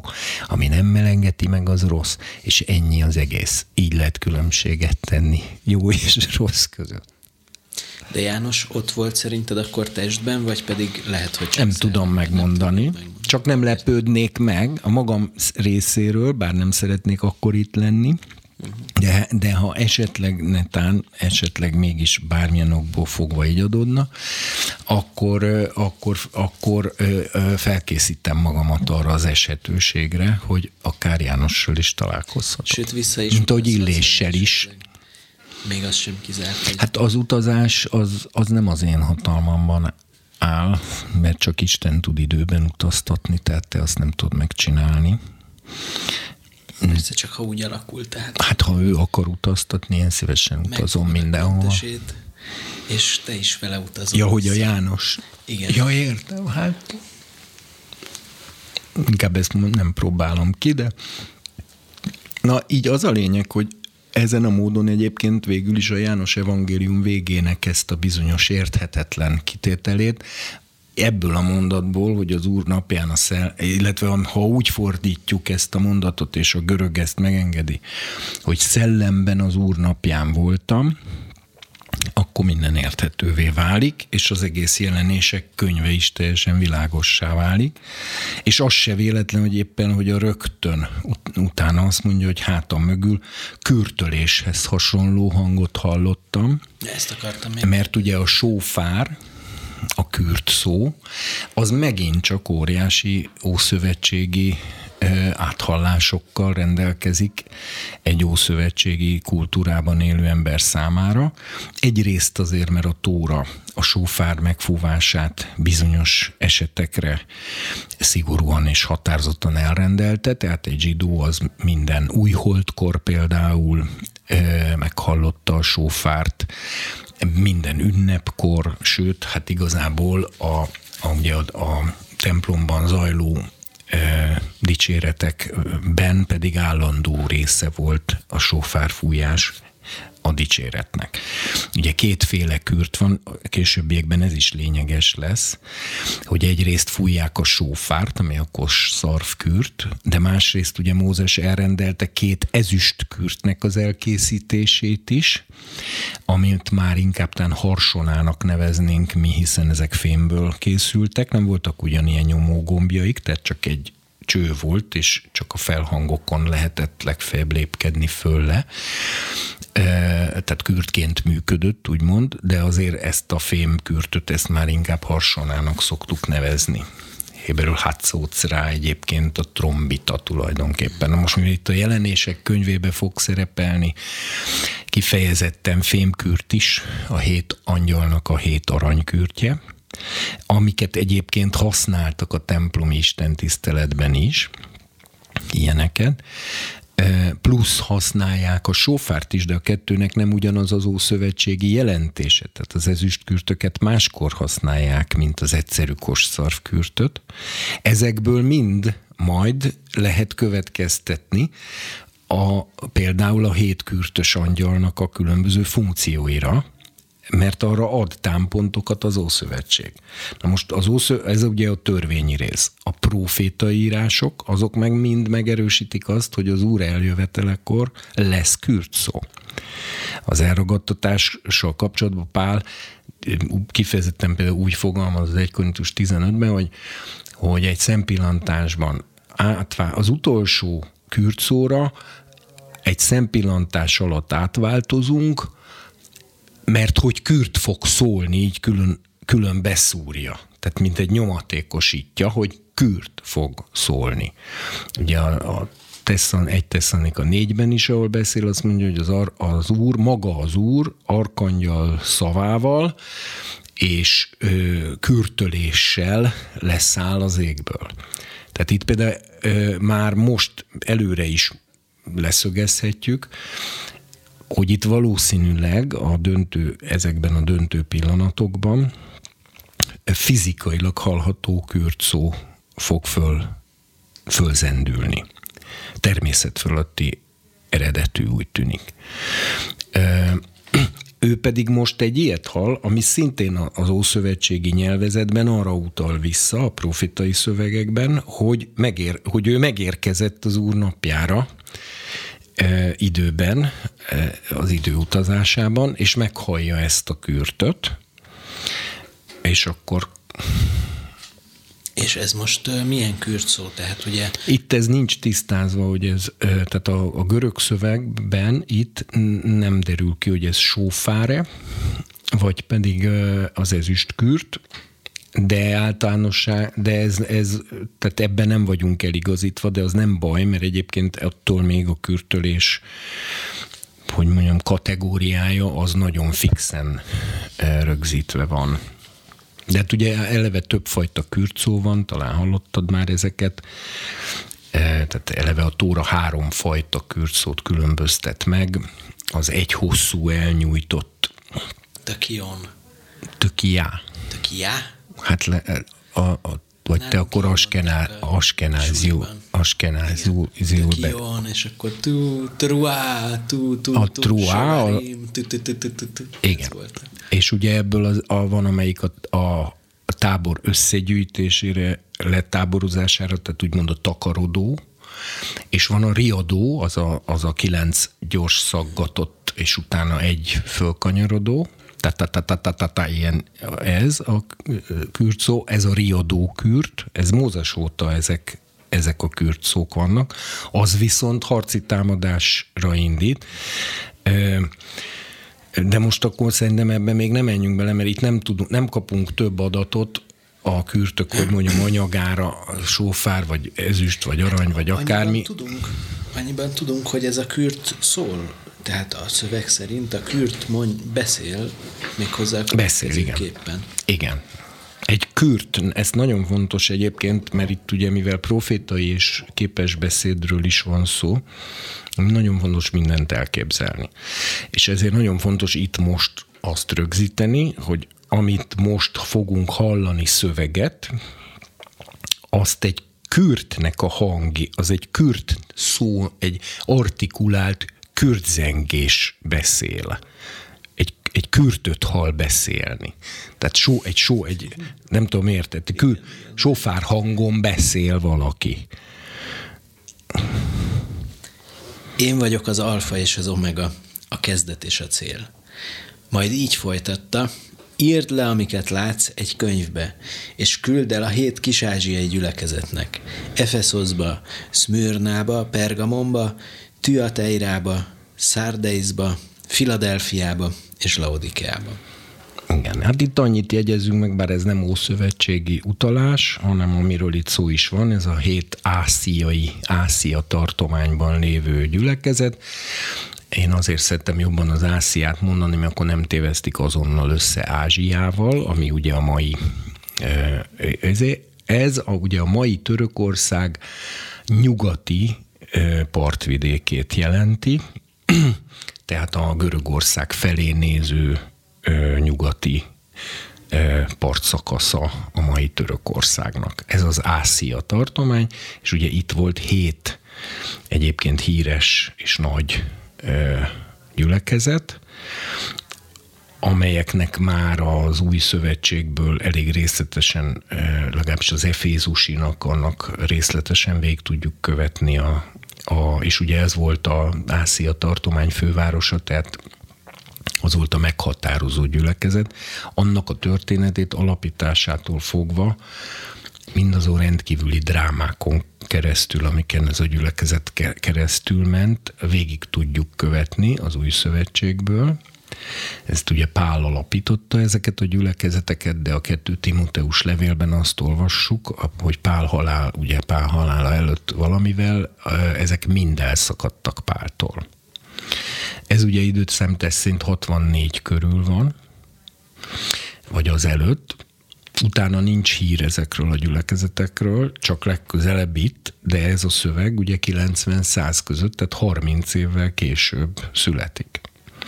Ez alatt a 30 év alatt azért nem kis dolgok történtek, mert 66-ban kitört a zsidó háború, 70-ben elpusztult Jeruzsálem és a templom, 73-ban elesett Maszada, megkezdődött a, az azóta 2000 évesre elnyúlt nagy diaszpóra, János és a zsidó-keresztény ősgyülekezet az ostromlott Jeruzsálemből először Pellába menekültek, ez a Jordán túlpartján, a tízvárosban volt egy város. Majd onnan tovább menekültek és szétszóródtak, és nem nagyon tudunk róluk, csak annyit, hogy a János az elment Ásziába, és ott úgy tűnik, hogy gyakorlatilag újra alapította azokat a gyülekezeteket, lehet, hogy teljesen új tagsággal, de az is lehet, hogy a régieket is bevonva, amik 30 évvel ezelőtt elszakadtak Páltól. Ez külön megérne sok gondolkodást, meg elmélkedést ez az egész dolog így is. Minden esetre János ugye itt szolgál, innen kerül ő a szolgálata miatt ö, ö, hát börtönbe, vagy hát fogságba Patmos szigetére, mint egy ilyen börtönszigetre, és ott Patmos szigetén kapja meg ezt a kinyilatkoztatást. Ugye Patmos eleve nagyon közel van Ázsia partvidékéhez, tehát most, ha térben nézzük, akkor Patmosról, a hegytetőről el is lehet nézni a, a, az ásziai partvidék felé, és mivel János ott szolgált, ezért most erre a hét gyülekezetre nézve ugye kap ö, ö, proféciákat.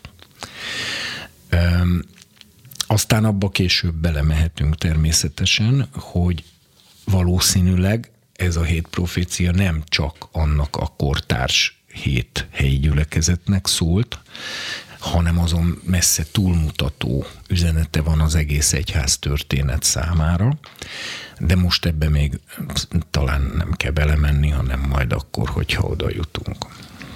Tehát megfordultam, hogy lássam a hang forrását. Itt rögtön megállnék, mert az eredetiben úgy hogy megfordultam, hogy lássam a hangot, amely megszólított, és ugye itt beszúrt fordítóilag, hogy forrását, ami nem szerepel az eredeti szövegben, csak ugye a magyarban annyira szokatlan az, hogy valaki a hangot akarja látni, hogy, hogy, ez, hogy ez a magyar megköveteli. De a Héberben nem szokatlan, nem tudom, tudod-e, hogy a rabbinikus irodalom külön tárgyalja ezt a kérdést, mert a Sinájhegyi kinyilatkoztatásnál szó szerint azt mondja a Héber, amikor Isten a saját hangján szól a néphez és kinyilatkoztatja a tíz parancsolatot, akkor szó szerint azt mondja a Héber, hogy a nép hallotta és látta a hangot. És ugye erre a rabinikus irodalom nagyon komoly koncepciókat is fölépít, ezekről nem tudjuk igazak-e vagy nem, de ugye még a híres Charleston Heston féle tíz parancsolatba is visszajön, mert amikor a tíz parancsolatot kinyilatkoztatja, akkor mindig kijön egy ilyen tűz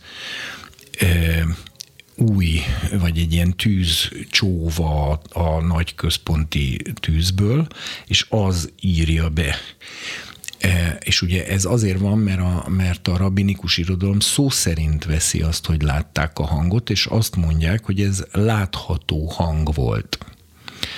E, na most itt ezért ez is tartalmaz egy ilyen kis pöccintésnyi ószövetségi utalást a, a zsidó olvasók számára, hogy megfordultam, hogy lássam a hangot, amely megszólított. Csak ugye a magyar gondolkodásmódban, nyelvben, nyelvhasználatban ez annyira furcsa, hogy na de nézzük, mit látod. Tehát megfordultam, hogy lássam a hangot, amely megszólított. És amely továbbra is, ugye erősen képzeljük el, hogy egy, egy sófár hang beszél. És amint megfordultam, hét arany tartót láttam. A hét tartó között pedig valakit, aki az ember fiához hasonlít. Megint megállunk egy picit. Azt mondanom se kell, hogy ugye ez a menóra. Azt mondanom se kell, hogy az mekkora ószövetségi jelentés tartalmakkal és jelentőséggel bír a Mózes Isten tiszteletben. Tehát, és már, és már az előbb megtudtuk, vagy kezdjük megtudni, hogy ráadásul a, a mécses maga, tehát a láng, az a hét szellemet jelképezi, az Isten hét szellemét, de maga a mécs tartóról majd most fog kiderülni, hogy az mit jelképez, előre elárulom, hogy az egyházat, hiszen azt mondja, hogy a hét gyülekezet, az a hét gyüle, vagy a hét gyertyatartó, mécstartó, az a hét gyülekezet. Mindjárt fogja mondani. A másik, ami viszont még fontosabb, hogy ez a valakit, aki az ember fiához hasonlít, itt megint van egy picike kis a magyar olvasók kedvér tett hát ilyen kiegészítés, mert az eredeti szövegben nincs határozott névelő, nagybetű meg ugye eleve nincs, tehát az eredeti szövegben egyszerűen annyi áll, hogy láttam egy ember fiához hasonló valakit. És ugye az azért más jelent, mint hogy az ember fiához. Más az, hogy egy ember fiához, és ráadásul ugye a Ben Adam a Héberben kifejezésszerűen végül is egyszerűen csak annyit jelent, hogy egy ember. Egy emberi természetű lény ezt a mai, mai Héberben is használják így. Ő csak egy ember, Ben Adam.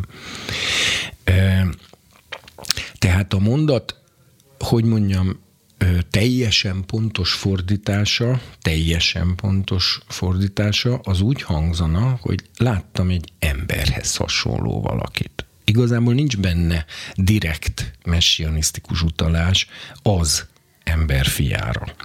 De mivel a Dániel könyvében az ember fiára való messianisztikus utalások ugyanígy vannak megfogalmazva, tehát ott is mindig csak annyi van, hogy egy ember fiához hasonló egy emberfiához hasonló érkezett a felhőkkel. Vagy odalépett hozzám egy, egy emberfiához hasonló. Ugye itt ez mindenhol határozott névelő nélkül van, és a, a Héber nyelv alapszabályai értelmében ez csak, a, ez csak annyit jelent, hogy egy emberhez hasonló szigorúan véve a Dániel 7-ben úgy kellene fordítani, hogyha teljesen a, a hebraisztikailag vissza akarnánk adni a mondat valódi magyar értelmét, akkor az úgy hangzik, hogy egy emberhez hasonló valaki jött az ég felhőiben. Na most viszont mivel a Dánielben is így szerepel, de ez mégis egyértelmű messianisztikus utalás. A, illetve pontosabban a Dánielnek ezekből az igéiből lett elnevezve a messiás úgy, hogy az emberfia, amit aztán Jézus elkezdett magára intenzíven alkalmazni, a Dániel alapján, ezért itt megint az van, hogy a, amikor a János úgy fogalmaz, hogy a hét méstartó között pedig egy, egy emberhez hasonló valakit láttam, mégis ez valóban messianisztikus utalás az emberfiára, de azért azt el kell ismerni, hogy itt azért a magyar szöveg ezzel, tehát az, hogy így fordítottuk, hogy aki az emberfiához hasonlít, egy picit azért ez segít, besegít az olvasónak, mert a görög csak annyit mond, hogy egy emberhez hasonló, egy ember fiához, vagyis egy emberhez hasonló valakit láttam. És, és, és ez az embernek fia lábát eltakaró ruhában, mellén aranyövvel látható. Tehát ez is gondolom jelent bizonyos dolgokat. Hát, a lábát eltakaró ruhára nem tudom, hogy van-e a Héberben E, vagy a Ószövetségben ilyen izé, de például a rabbinikus irodalomban igen. Ott nyomatékosan e, közlik, hogy az erkölcsös férfiak azok olyan e, ruhában járnak, amiből így mondják, semmi hús nem látszik ki. Tehát a boka alá kell érnie a köpenynek mert hogy az úr nem a férfi lábszáraiban gyönyörködik. Tehát a, ezért a János korabeli zsidó társadalomban rengeteg önmagát erkölcsösnek vagy erkölcsös színben feltüntetőnek megjeleníteni kívánó személy járt lábát eltakaró ruhában, ahol hangsúlyozott volt, hogy a lábát, lába legyen eltakarva, egy, erre egyébként Jézus is utal, csak ő negatívan, pejoratíve, hogy az farizeusok és az írástudók direkt megnagyobbítják a köntöseik peremeit. Az erre utal, még a Talmud is megjegyzi, hogy néme írástudó úgy néz ki az utcán, mint egy felfelé fordított harang, vagy egy, lef, egy ö, harang úgy mennek a, a, az erkölcsösök. És és De itt, itt lehet, hogy de nem biztos, hogy nem akarok minden szó így ellovagolni, de Jó, tulajdonképpen még ez is beszámíthat, hogy ilyen értelemben Jézus itt a korabeli zsidó társadalom számára legdecensebbnek minősülő öltözetben jelenik meg. És az aranyöv, ami a mellén van, az mit fejez ki? Na hát ezen még sose gondolkoztam. Tényleg? Tehát az öv az, az, az, az nem a szövetség? Általában?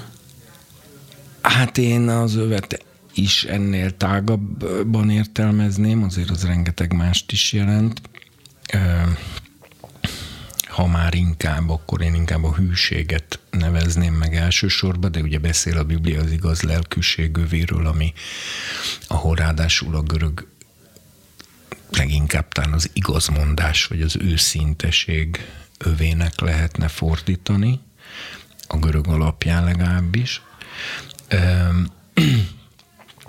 meg ugye erőt is jelképez az öv, Westfelderek adat, mert ugye a fizikai munkához, harchoz fel kellett ezt a hosszú ruhát húzni, mert különben nem tudtak mozogni, és akkor felhúzták a hosszú ruhát úgy, hogy a, hogy a térdig érjen körülbelül, és az övvel rögzítették a fölösleget fönn, tehát egy zsidó férfi az, amikor neki át dolgozni, vagy harcolni, vagy hosszabb gyaloglásnak indult, akkor ezt a felhúzást, övvel rögzítést, ezt nevezzük öve, felövezi magát, és ezért olvasott, hogy felövezték magukat, és elindultak, felövezték magukat, és munkához láttak, vagy boldog a szolga, aki felövezi magát és szolgál, mert ugye ebben hosszúban nem lehetett fizikai munkát végezni. Na de ennyire részletesen nem biztos, hogy minden Jó, szónál le kell ragadni. Érdekel, hogy nyilván ezeknek jelentőségük van, ezeknek a dolgoknak. Mondjuk úgy, hogy lehet jelentőségük, és ezért én mindegyiket elmondom, amit csak tudok. Jó, feje és haja olyan fehér, mint a fehér gyapjú. De még annyi, hogy, a me, hogy a, az, az, hogy a mellén van az övez, nem tudom, hogy mit jelent, úgyhogy bőven hagyok kutatni valót másoknak is. Ö, és, és hogy miért aranyöv van a mellén, erre nem tudok például válaszolni. De el lehet kezdeni ezt is kikutat. Tehát, uh, akkor még egyszer ezt a mondatot. Fej, feje és haja olyan fehér, mint a fehér gyapjú, mint a hó. Szeme olyan, mint a tűzlángja. Lába hasonló a kemencében izzított libanoni sárga részhez hangja pedig, mint a nagy vizek morajlása. Jobb kezében hét csillagot tart, szájából hegyes kétélű kard jön ki, arca pedig olyan, mint mikor a nap ereje tejében ragyog. Mikor megláttam, összeestem Hát még előtt, egy picit egy itt is gondolkozzunk el, hogy Hát az, hogy mit jelent, hogy a hangja olyan, mint a vizek morajlása, de az előbb sófár hang volt, tehát az mit jelent, hogy az ő hangja? Hát ragd össze a, a kettőt. Hangja? Ragd össze a kettőt. De... Ha, de, szó, ha egy hallasz egy sófár hangot, ami viszont olyan jellegű, mint a nagy vizek morajlása. Ugye a, a e, Pál úgy mondja, hogy arkangyal szózatával és isteni kürt szóval száll le az égből. Tehát ez azt jelenti, hogy ez egy olyan kürt hang, ami egyrészt sófárhang, de közbe beszél, tehát artikuláltan beszél, és közben az ereje, meg tehát a kürt szó hangereje és mit tudom én, hogy mondjam, hangszíne, az meg olyan, mint a, mint a vizesésnek a, az úgása. Tehát ez egy isteni kürt szó, most így mondanám, tehát nem, nem csak egy ember által megfújt sófár, hanem egy olyan sófár, aminek hát a, a hangszínéből vagy hangfekvéséből is az derül ki, hogy ez egy Istennek a kürtje. Igen, csak ugye az a kérdés merül fel, hogy akkor visszavetítve ezt az Ószövetségbe, akkor a kürt fúvás az Isten hangját fejezi ki? Hát a kürt az egy fantasztikus szimbólum, de most, ha mindenbe belemegyünk, de én belemegyek, akkor jó, akkor csak így érintőleg. Például mit mond a, a, a e, például, na, például e, mondás. Izrael kürt által szabadult meg, és kürtál, bocsánat, így van, elrontottam. Izrael kosszarv által szabadult meg, és kosszarv által fog a jövőben is megszabadulni. Mire utal? Arra, hogy Izsák, amikor Izsák Pontosan. feláldozása zajlott, egy kos a szarvánál Pontosan. meg Igen. a bokorba. Tehát ebben benne van az engesztelés. Na most milyen a kosnak a szarva? Hát ugye mindenek előtt az egy fegyver. A kos az egyetlen olyan bárányfajt, tehát úgy, mint felnőtt himbárány, aki a többi nőstényes gyerekbárányokat meg tudja védeni a szarvával. Amikor a farkas oroszlán mit támad a nyájra, akkor a kosok kifelé, a szarvukat kifelé fordítják, és körülzárják maguk mögött a, a nőstényeket és a gyerekeket, és a báránynak más szarva, mint a más fegyvere, mint a szarva nem nagyon van. De az van neki. Na most ugye a szarvazó szövetségben amúgy is mindenhol a hatalom és az erő jelképe, ugye Dávid is mondja, hogy, aki föl, hogy az Úr, aki az én szarvamat fölemeli, magasra növeszted az én szarvam, az egy szarvújét, vagy Hémán, vagy melyik proféta volt, aki azért állt Dávid mellett a hatalom szarvának emelésére, és ez egy profitai tevékenység volt, hogy, hogy nyilván úgy beszélt, hogy a Dávidnak a, a hatalm, a királyi hatalmát erősítse és ne gyengítse. Ez jelenti, hogy az a proféta, aki a hatalom szarvát emelte, és így tovább, és így tovább. Ugye később a dánieli látomásokban az állatok szarvai azok egyértelműen az egyes birodalmak egyes királyait jelentik. Ez is össz, összhangva van a Zsoltárral, ahol ugye ugyanezt mondja. És ugye, hogyha még tovább megyünk, akkor pedig mi egy kosszarv kürt, az pedig az, hogy a, e, a, a, tehát a bárány egyetlen fegyveréből csinálnak egy olyan eszközt, amiben ha az egyik végén belefújom a lélegzetemet, akkor a másik végén egy olyan hang jön ki, amit a Biblia szentnek tekint. Most ha ezt most mind lefordítom visszafelé, akkor körülbelül a sófár az azt jelenti, hogy a, hogy a, a bárány aki által meg vagyunk váltva, mert a kitizsák helyett feláldozott Ábrahám, az is a szarvánál fogva akadt fönn a bokorban, tehát a szarvának köszönhetjük a szabadulást. Így lett a bárány engesztelő áldozat helyettünk, de közben az ő szarva az az ő egyetlen fegyvere, és hogyha szarvába én a lélegzetemet belefújom, ami ugye ruach, eh, a, a, a lélegzetnek a belefújása, tehát az, az a szellem kibocsátásának az analógiája, akkor ez berezonáltatja a bárány egyetlen fegyverét, mely ezáltal olyan hangot ad ki, mely szent, esetenként háborúra szólít föl, esetenként összegyűjti az Isten népét, tehát sokféle, de ilyen pozitív funkciója van. És végezetül pedig a proféták azt állítják, hogy amikor Isten eljön Izrael végső szabadítására, akkor egy ilyen kosszarnak a hangja fog hallatszani. Tehát ebben, most ha összerakjuk, akkor a, hogy mondjam, a, a, e, a bárány egyetlen fegyverébe, ha belemegy a szellem,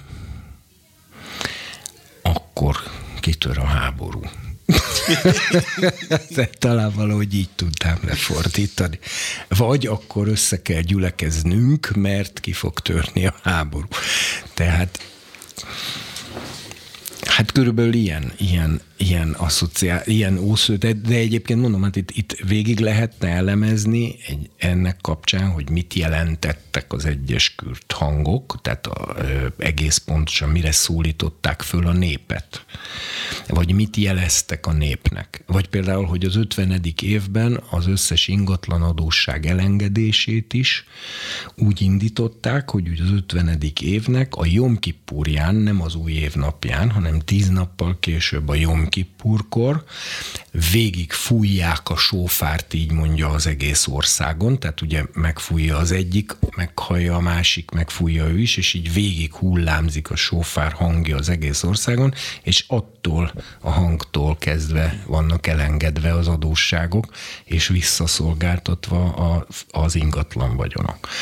Ez is, tehát a szabadítás, a megváltás, a a visszaváltás szimbóluma is. És arról szeretnél még valamit mondani, hogy eh, mert ezek szintén olyan rejtélyek előttem, hogy a jobb kezében hét csillagot tart, és a szájából hegyes kétélű kard jön ki, azt még, azt még tudom hova tenni, de ezek a csillagok, ezek mit jelentenek? Hát visszakövethetnénk a, a csillagokat is most, hogy miket jelentenek a, a Szentírásba, szintén igen messzire vezetne, de azért nem tenném meg, mert itt ő viszont ezt egész pontosan dekódolja, mert majd mindjárt azt fogja mondani, mm. hogy a hét csillag az a hét gyülekezet angyala. Aha. Tehát itt ebben, a, ugye a csillag nem csak itt, hanem számos helyen az angyalok jelképe, mint az ég serege. Tehát a hét csillagot itt ő maga mondja, hogy az a hét gyülekezet fölött álló angyalok. Illetve majd még abba belementünk, hogy ezek angyalok-e vagy sem. És hogy egyáltalán akkor, na jó, mikor megláttam, összeestem lábai előtt, mint egy halott. Ő pedig rám tette jobb kezét, és így szólt hozzám. Ne félj, én vagyok az első és az utolsó, és az élő, aki halott voltam, de lásd, élek a korszakok korszakain át. Amen. És nálam vannak a pokol és a halál kulcsai. Írd le mindazt, amit láttál, mindazt, ami most van, és mindazt, ami ezután történik. A hét csillag titkát, amelyeket jobb kezemben láttál, és a hét aranymécs tartót. A hét csillag a hét gyülekezet angyala, a hét mécs tartó pedig, amelyet láttál, hét gyülekezet. Igen, és hát ugye felsorolta a, a hét gyülekezetet, hogy melyik hét. Igen. Azért itt fölhívom a figyelmet, hogy nincs határozott névelő a hét gyülekezet előtt, hanem csak annyit mond, hogy a hét mécs tartó, amelyet láttál, hét gyülekezet. Persze ezt azonosíthatjuk ezzel a héttel, amit már előtte felsorolt, de igazából azáltal, hogy a görögben sincs határozott névelő, ezáltal itt azért a szöveg tulajdonképpen ad egy ilyen kis tippet, vagy hogy mondjam, hogy ez nem csak ezt a hét gyülekezetet jelenti, amikről az előbb beszéltünk, hanem valami valamiképpen többet, tehát hogy ez nem csak az a hét városi kortárs gyülekezet, hanem hát nem tudom, érthető-e? Érthető, csak felmerül az a kérdés, hogy akkor ezek szerint a menórának a hét szelleme, amit felsoroltál, az azonos valamilyen módon a hét gyülekezettel? Nem. Ugyanis a, a menórán a mécs tartó, amiben az olaj van, és ami a tetején van, és amiből jön a láng, az egy külön tárgy. Az nem volt egybe kovácsolva a menórával. A menóra egésze, az csak a tartó. A mécseseket, ezt írja a Mózes, hogy azt külön, az külön van, és mindig rá kell, úgy kell rátenni. Tehát az levehető, rátehető. Igen, csak arra A mécs tartó az viszont egy darab egységes aranyból kalapáccsal kikovácsolt ugye menóra volt,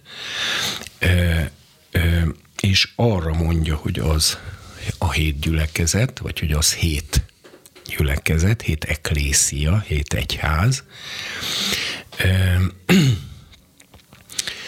illetve hát ez igazából gyülekezetet jelent, tehát most nem akarom ezt az egyház szót így túldimenzionálni. A hét szellem az a, az a hét láng.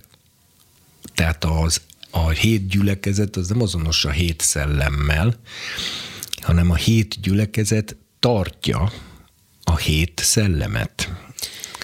Tehát a föld, hogy mondjam, a föld világának a megvilágítását az egyház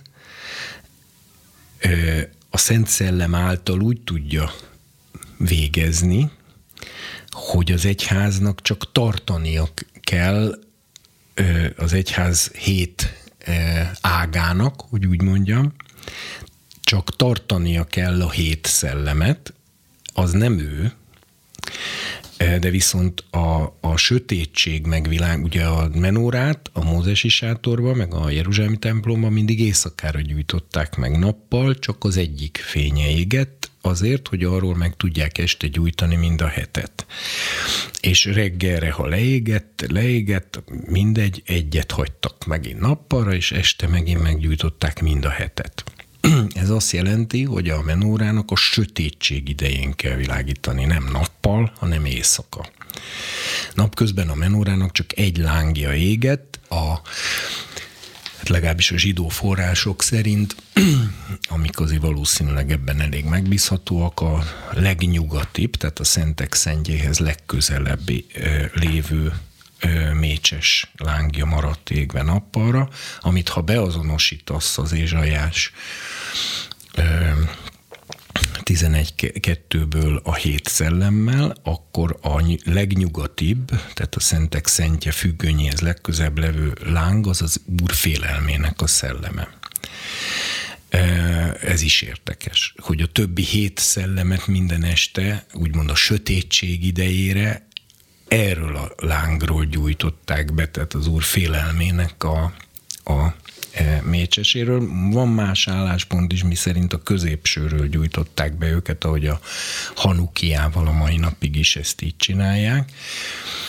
E, de, de ebben én úgy tudom, hogy végül is a, a erősebbik, vagy többségi, vagy hogy mondjam, e, rabbinikus álláspont az, hogy a, hogy a legnyugatibbról, tehát az, az úrfélelmének a szellemét szimbolizáló mécsesről gyújtották meg a többit.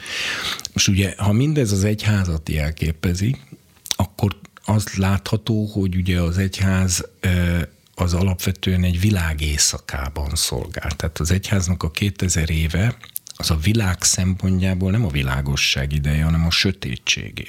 Ez nagyon fontos. Hát vagy periódikus, az nem lehet? Hát ez, a, ez ne, hát nem, nem. Az egyház az egyetlen fényforrás. Ugyanis a, sötő, a sötétség azáltal is érkezett el részben, hogy Izrael nem fogadta el a messiást, és ezért Izrael, mint Isten kiválasztott népe, átmenetileg, hogy ilyen gyönyörű, szép, modern, új gazdasági szakkifejezést használjak, hatékonytalanná vált. és ez a hatékonytalansága Izraelnek, ez az egész emberiség sötétségbe borulását eredményezi, amely sötétségben az egyetlen maradék fényforrás, az, a szent, az kizárólag az egyház hét ága által hordozott szent szellem, a szent szellemben lévő hét szelleme Istennek. Ez világi, mert ha megnézed a történelmet, az, az azt bizonyítja, hogy egyre nagyobb sötétségbe halad a világ. Nem, egy, ne, nem világos korszak az új szövetség korszaka, csak az egyháznak. Az emberiség számára egyébként én ezt reálisan is úgy gondolom történelmileg is kijelenthető, hogy sötétebb kor, mint a megelőző korok. Tehát ha én megnézem, hogy a megelőző korokban a pogányok, nem zsidó népek erkölcsisége milyen szinten volt a mai pogány erkölcsiséghez képest, akkor teljesen egyértelmű, hogy ez a sötétség időszaka a régebbihez képest. Oké, okay. hát mondjuk a kanoneusok azért durvább dolgok. De a kanoneusok, az, e, de a kanoneusok az az átkozottságuk miatt egy szélsőséges társaság volt, egy súlyosan szélsőséges társaság. Mm. És természetesen a többi nemzetekről is azt mondja az Isten igéje, hogy ugye mondja Pál, hogy a, hogy a többi népeket mostanáig hagyta a maguk útján járni. Ugye a Noénak adott törvények után a, a nem zsidó, tehát a többi nemzetekkel Isten 2000 éven át nem nagyon foglalkozott. De ha a Bibliába olvasod, hogy mondjuk Abimélek e, ugye elvitette Ábrahám feleségét és amikor megtudta, hogy Ábrahám ebbe őt becsapta, és hogy az az ő felesége, és akkor Abimélek, a filiszteus pogány király azt mondja Ábrahámnak, hogy miért tetted ezt velünk, kevésbe múlt, hogy én rám és az országomra ilyen nagy bűnt hoztál volna. Na most hát szeretném látni azt a mai mai modern nyugati uralkodót, aki az országában elkövetett egyetlen egy házasságtöréses eset miatt ennyire kétségbe esne. Persze. És ezt úgy tekintené, mint olyan dolgot, amit azonnal meg kell oldani, mert különben az ország ö, fog romlani, és ő lesz emiatt a felelős. Ez egy igen magas erkölcsi színvonal. Ezt, ezt, ezt el tudom teljesen fogadni. A kérdésem, az alapkérdésem mégiscsak arra vonatkozott, hogy akkor lehet-e a különböző típusú gyülekezeteket úgy szemlélni ez alapján, mint hogy mindegyiknek kicsit más a profilja. Feltétlenül. És hogy ez helyén való így. Feltétlenül, tehát, igen. Ez, ez nagyon pozitív. De ezek nem különböző gyülekezetek, ha most betesszük őket most már ebbe a termé. Igen, de nem biztos, hogy a különböző, az általad, amit úgy mondasz, hogy különböző szellemiségeket képviselő egyház részek, az nem feltétlenül fedi le az intézményesült egyház intézményes felekezeti, felekezeti ö, beosztását, hanem ez egy szellemi felosztás. Eleve ugye a, a rom, tehát a, a nem igaz egyházat, tehát a teljes egészében álkereszténységet, azt nyilvánvalóan ide nem sorolhatjuk. Most a következő hét levélben, amiben ugye ír Jézus irat levelet, tolba mondja gyakorlatilag Jánosnak a hét levelet, abban öt gyülekezetet megtérésre szólít föl, de mindegyiket azért az, mint egyházat és mint keresztény közösséget, tehát itt nem álkeresztényekről van szó, hanem igaziakról. De az öt, a hét gyülekezetből ötöt megtérésre szólít föl, elég szigorú szavakkal ettől függetlenül, de közben nem tagadja, hogy ezek az igaz egyház ágazatai tehát, tehát mondom, eleve ne vegyük be, és, és, és újra mondom, hogy az, hogy, hogy melyik, melyik szellem dominál éppen az egyik ágon, vagy az nem feltétlenül írható le e, intézményes, felekezeti, vagy ilyen ehhez hasonló határokkal, hanem elképzelhető, hogy más, más módon is húzódhatnak. Tehát egy adott konkrétan egy helyen összegyűlő gyülekezetben is lehet akár mind a hétféle e, e, keresztényből, vagy e, hát nem, nem tudom, minek nevezzük ezt, de majd később egyébként még erről beszéltünk. Mert össze is rakhatjuk, ha mégis nem baj, ha ez az évad három évig tart, tehát össze is rakhatjuk, hogyha hogy melyik e, gyülekezethez melyik szellemet lehet a hétből társítani esetleg. Jó, én, én ebben teljesen De nem ragaszkodom vagyok. hozzá, csak mondom, hogy itt hogy rengeteg lehetőség áll előtt. Én szerintem feltétlenül végezzük el ezt a, hát most nyilván nem kőbevésett azonosítás, de feltétlenül. Be, semmi erről kőbevésett, hogy ne csak a tíz parancsolat van kőbevés. Szerintem akkor én azt mondom, hogy ezt a következő alkalommal, nem? Mert hogy most kezdődnek a gyülekezetek, Jó. és akkor lehet, hogy ezt érdemes volna így így egybesűríteni. Jó, vagy szuper. Még, vagy kezdjük el? Nem, nem, nem, nem, nem. Én is gondoltam erre, hogy itt Jó. most lehetne csinálni egy, egy logikus ö, vágást. Jó, még itt ezzel kapcsolatban azért hadd kérdezzem meg, hogy pokol és halál kulcsai, tehát hogy egy kicsit ezt, ha elmagyaráznád, hogy mik ezek a dolgok. Igen, a, hát ugye itt a, a görögben a HD szó szerepel, uh-huh ami már a görög mitológiában is a holtak lelkeinek gyűjtőhelye, és egyben egy ezt uraló istenség is, ugye a Hádész, egy istenség a görögöknél. Itt csak mellesleg mondom, hogy nem riad vissza a Szentírás attól, hogy egy görög isten nevet egy az egybe használjon. és ugye a Septuaginta pedig a Seolt, a Héber Seol szót fordítja általában Hádésznak, és ezt teljesen kritika nélkül követi az új szövetség is. Tehát, hogyha most összerakjuk, hogy az Ószövetség mit tanít a Seolról, de azt most nem fogjuk mi hiánytalan összerakni, de még ráadásul azt is bekalkuláljuk, hogy ezek szerint a hádésznak a, a fogalma vagy eszméje az nem volt annyira távol a valóságtól, hogy a Biblia és benne az új szövetség is nem merte volna használni a görög szót, tehát a görögök között, mert a görögök között azért erről, erről határozott kép élt, hogy mi van a Hádészban. Csak utalok az Odüsszeiára például, ahol az Odüsszeusz egy ízben leszáll a Hádészbe, és hát nem akarom nagyon ugye elborzasztani a naív lelkű hallgatókat, de ugye ott azt mondják neki, hogy lemehet, meg beszélgethet a halottakkal, de csak akkor fognak tudni beszélni az árnyak, ha visz magával egy kis vért, és ad nekik abból inni. És akkor így megy le Odysseus, vérral itatgat meg egy-két árnyat, akik ezáltal utána elmondják, hogy nekik milyen nehéz és sanyarú a sorsuk itt a Hádészban. Ugye mindez a görög mitológiában ezt megelőzően már bőven ki lett dolgozva, az orfikus mitoszok, tehát az Orfeusz is ugye leszállt a halott szerelmét, megpróbálta énekléssel fölhozni a Hádészból, de sajnos nem sikerült, mert mert bármennyire is találkozott Euridikével, de egy halott az sajnos már árnyvoltában a zenére nem túl érzékenyes, ezért bár Orfeusz gyönyörűen tudott énekelni, de, de sikertelen jött föl.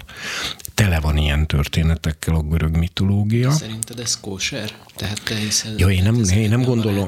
A bibliai dolgokkal? Az, hogy ez minden tekintetben kóser lenne, abban biztos vagyok, hogy nem az. De, de az is igaz, hogyha a Biblia egy görög közegben, hiszen ez egy görög közegben íródik görögöknek. Egy zsidó írja ugyan, de görög, de görög olvasóközönségre épp úgy igényt tart, mint zsidóra, hiszen az egyháznak ír.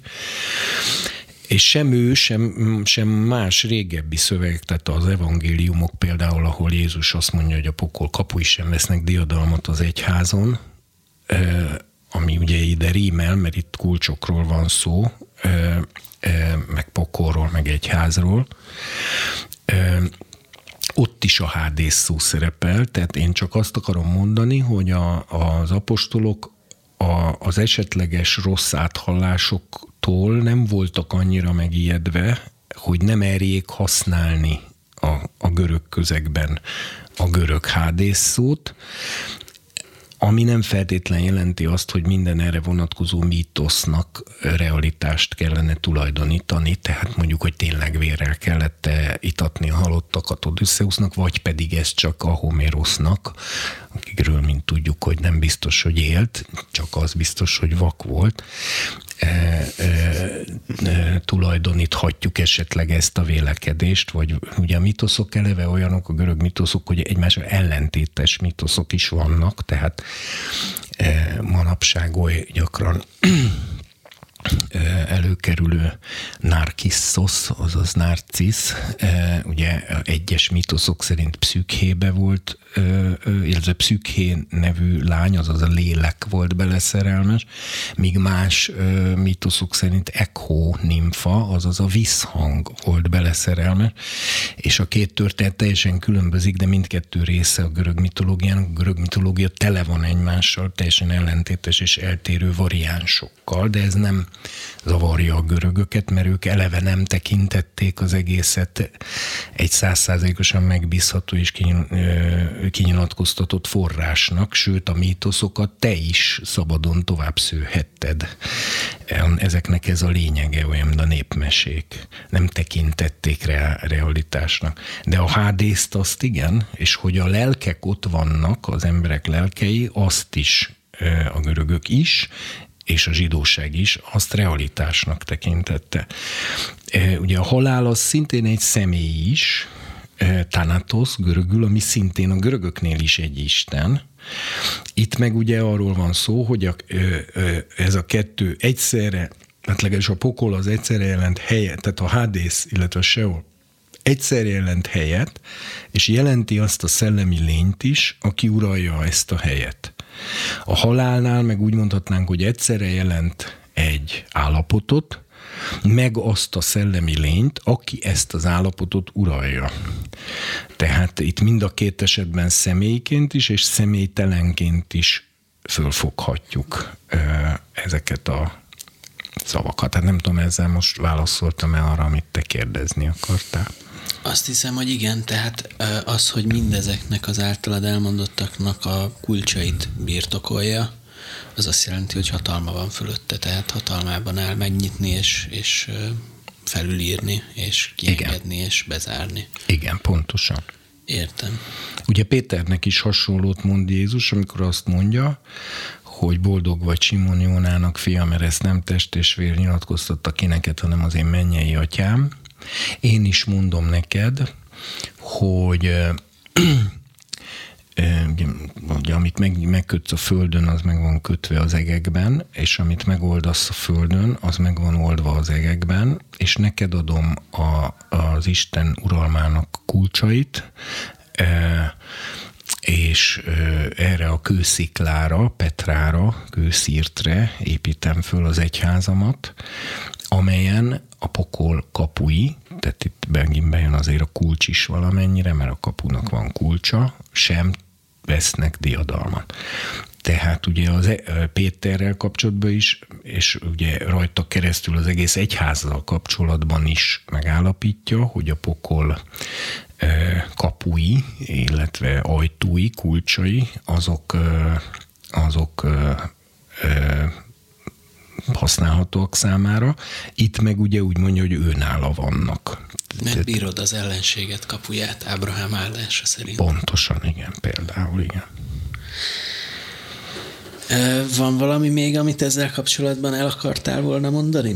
Különösebben nem, hát még a kétélű kardot úgy átugrottuk, de tulajdonképpen annak nincs annyira, tehát most így konkrétan ószövetségi Hát hallá biztos egyébként lehetne találni olyat, ahol pont kétélű kard, és azért van olyan az Ézsajásnál is, hogy a manapon meglátogatja az úr nagy és erős kardjával Leviatánt, a futó kígyót, meg a tekergőző kígyót, aki a tengerbe van. E, de mint kétélű kardról én legfeljebb csak annyit szeretnék mondani, hogy a kétélű kardnak ugye az a sajátosság, hogy mind a két irányba vág vagyis ez egy szétválasztó eleve a vágás az mindig egy szétválasztás, de a, ez a kard, ez két irányba is vág, ami azt jelenti, hogy úgy szoktuk ezt mondani, hogy életre is és halálra is vág amit a Pál úgy fogalmaz meg, hogy mi az élet illata vagyunk az üdvözülők számára, és a halál illata vagyunk az elkározók számára. Ugyanaz az illat, de az egyik életnek érzi, a másik meg halálnak érzi. E, e, és ugyanígy az ige is egy, de az szerint, hogy egy ember az igéhez hogy viszonyul, az ige senkit nem hagy abban az állapotban, amiben volt az ige meghallása előtt, hanem az emberen magán múlik, hogy jobbra fordul a sorsa az ige hallása után, vagy rosszabbra fordul a sorsa. Az ige ugyanaz, de, nem, de az szerint, hogy kiki hogyan vis, viszonyul a meghallott igéhez, az egyik embert az ige életre vágja, tehát életre aratja le, életre küldi, mert jól viszonyult hozzá, a másik embert ugyanaz a mondat, ugyanaz az ige a halálra küldi, mert ő rosszul viszonyul ahhoz a mondathoz. Tehát a két él, az ugye később majd a messiás ugyanezzel a szájából kijövő kétélű karddal pusztítja el Armageddonnál az összes ellene támadó seregeket, amit ugye nyilván nem úgy kell elképzelni, és akkor ez most oda is tovább vezet, hogy meddig tart egy szimbólum, és hol kezdődik a fizikai valóság, mert ezt nyilván nem úgy kell elképzelni, hogy konkrétan a visszatérő Jézus szájából ki egy fizikailag egy kard. E, hanem a valóban konkrétan fizikailag visszatérő Jézus szájából kijövő beszédöli meg az ellenségeit, tehát azt tulajdonképpen az Armageddoni háborút azt úgy kell képzelni, hogy ugye Jézuson eleve a föltámadott, megdicsült test miatt nem fognak már semmiféle halálos fegyverek. Amikor ő ezzel szembe megy, nála meg nem lesz más fegyver, csak az, hogy időnként mond valamit. És amikor majd mond valamit, akkor sajnálatos módon az ellenségei bele fognak abba halni, amit mond. Ö, ö, tehát így értendő a, a kétélű kard. A barátait pedig ugyanezek a mondások az életre szabadítják meg. Nagyon köszönjük, hogy hallgattatok bennünket, és köszönjük a technikai segítséget Kassai Robertnek és Kisdaróci Adriennek. Hamarosan jelentkezünk a következő résszel. Sziasztok! Sziasztok!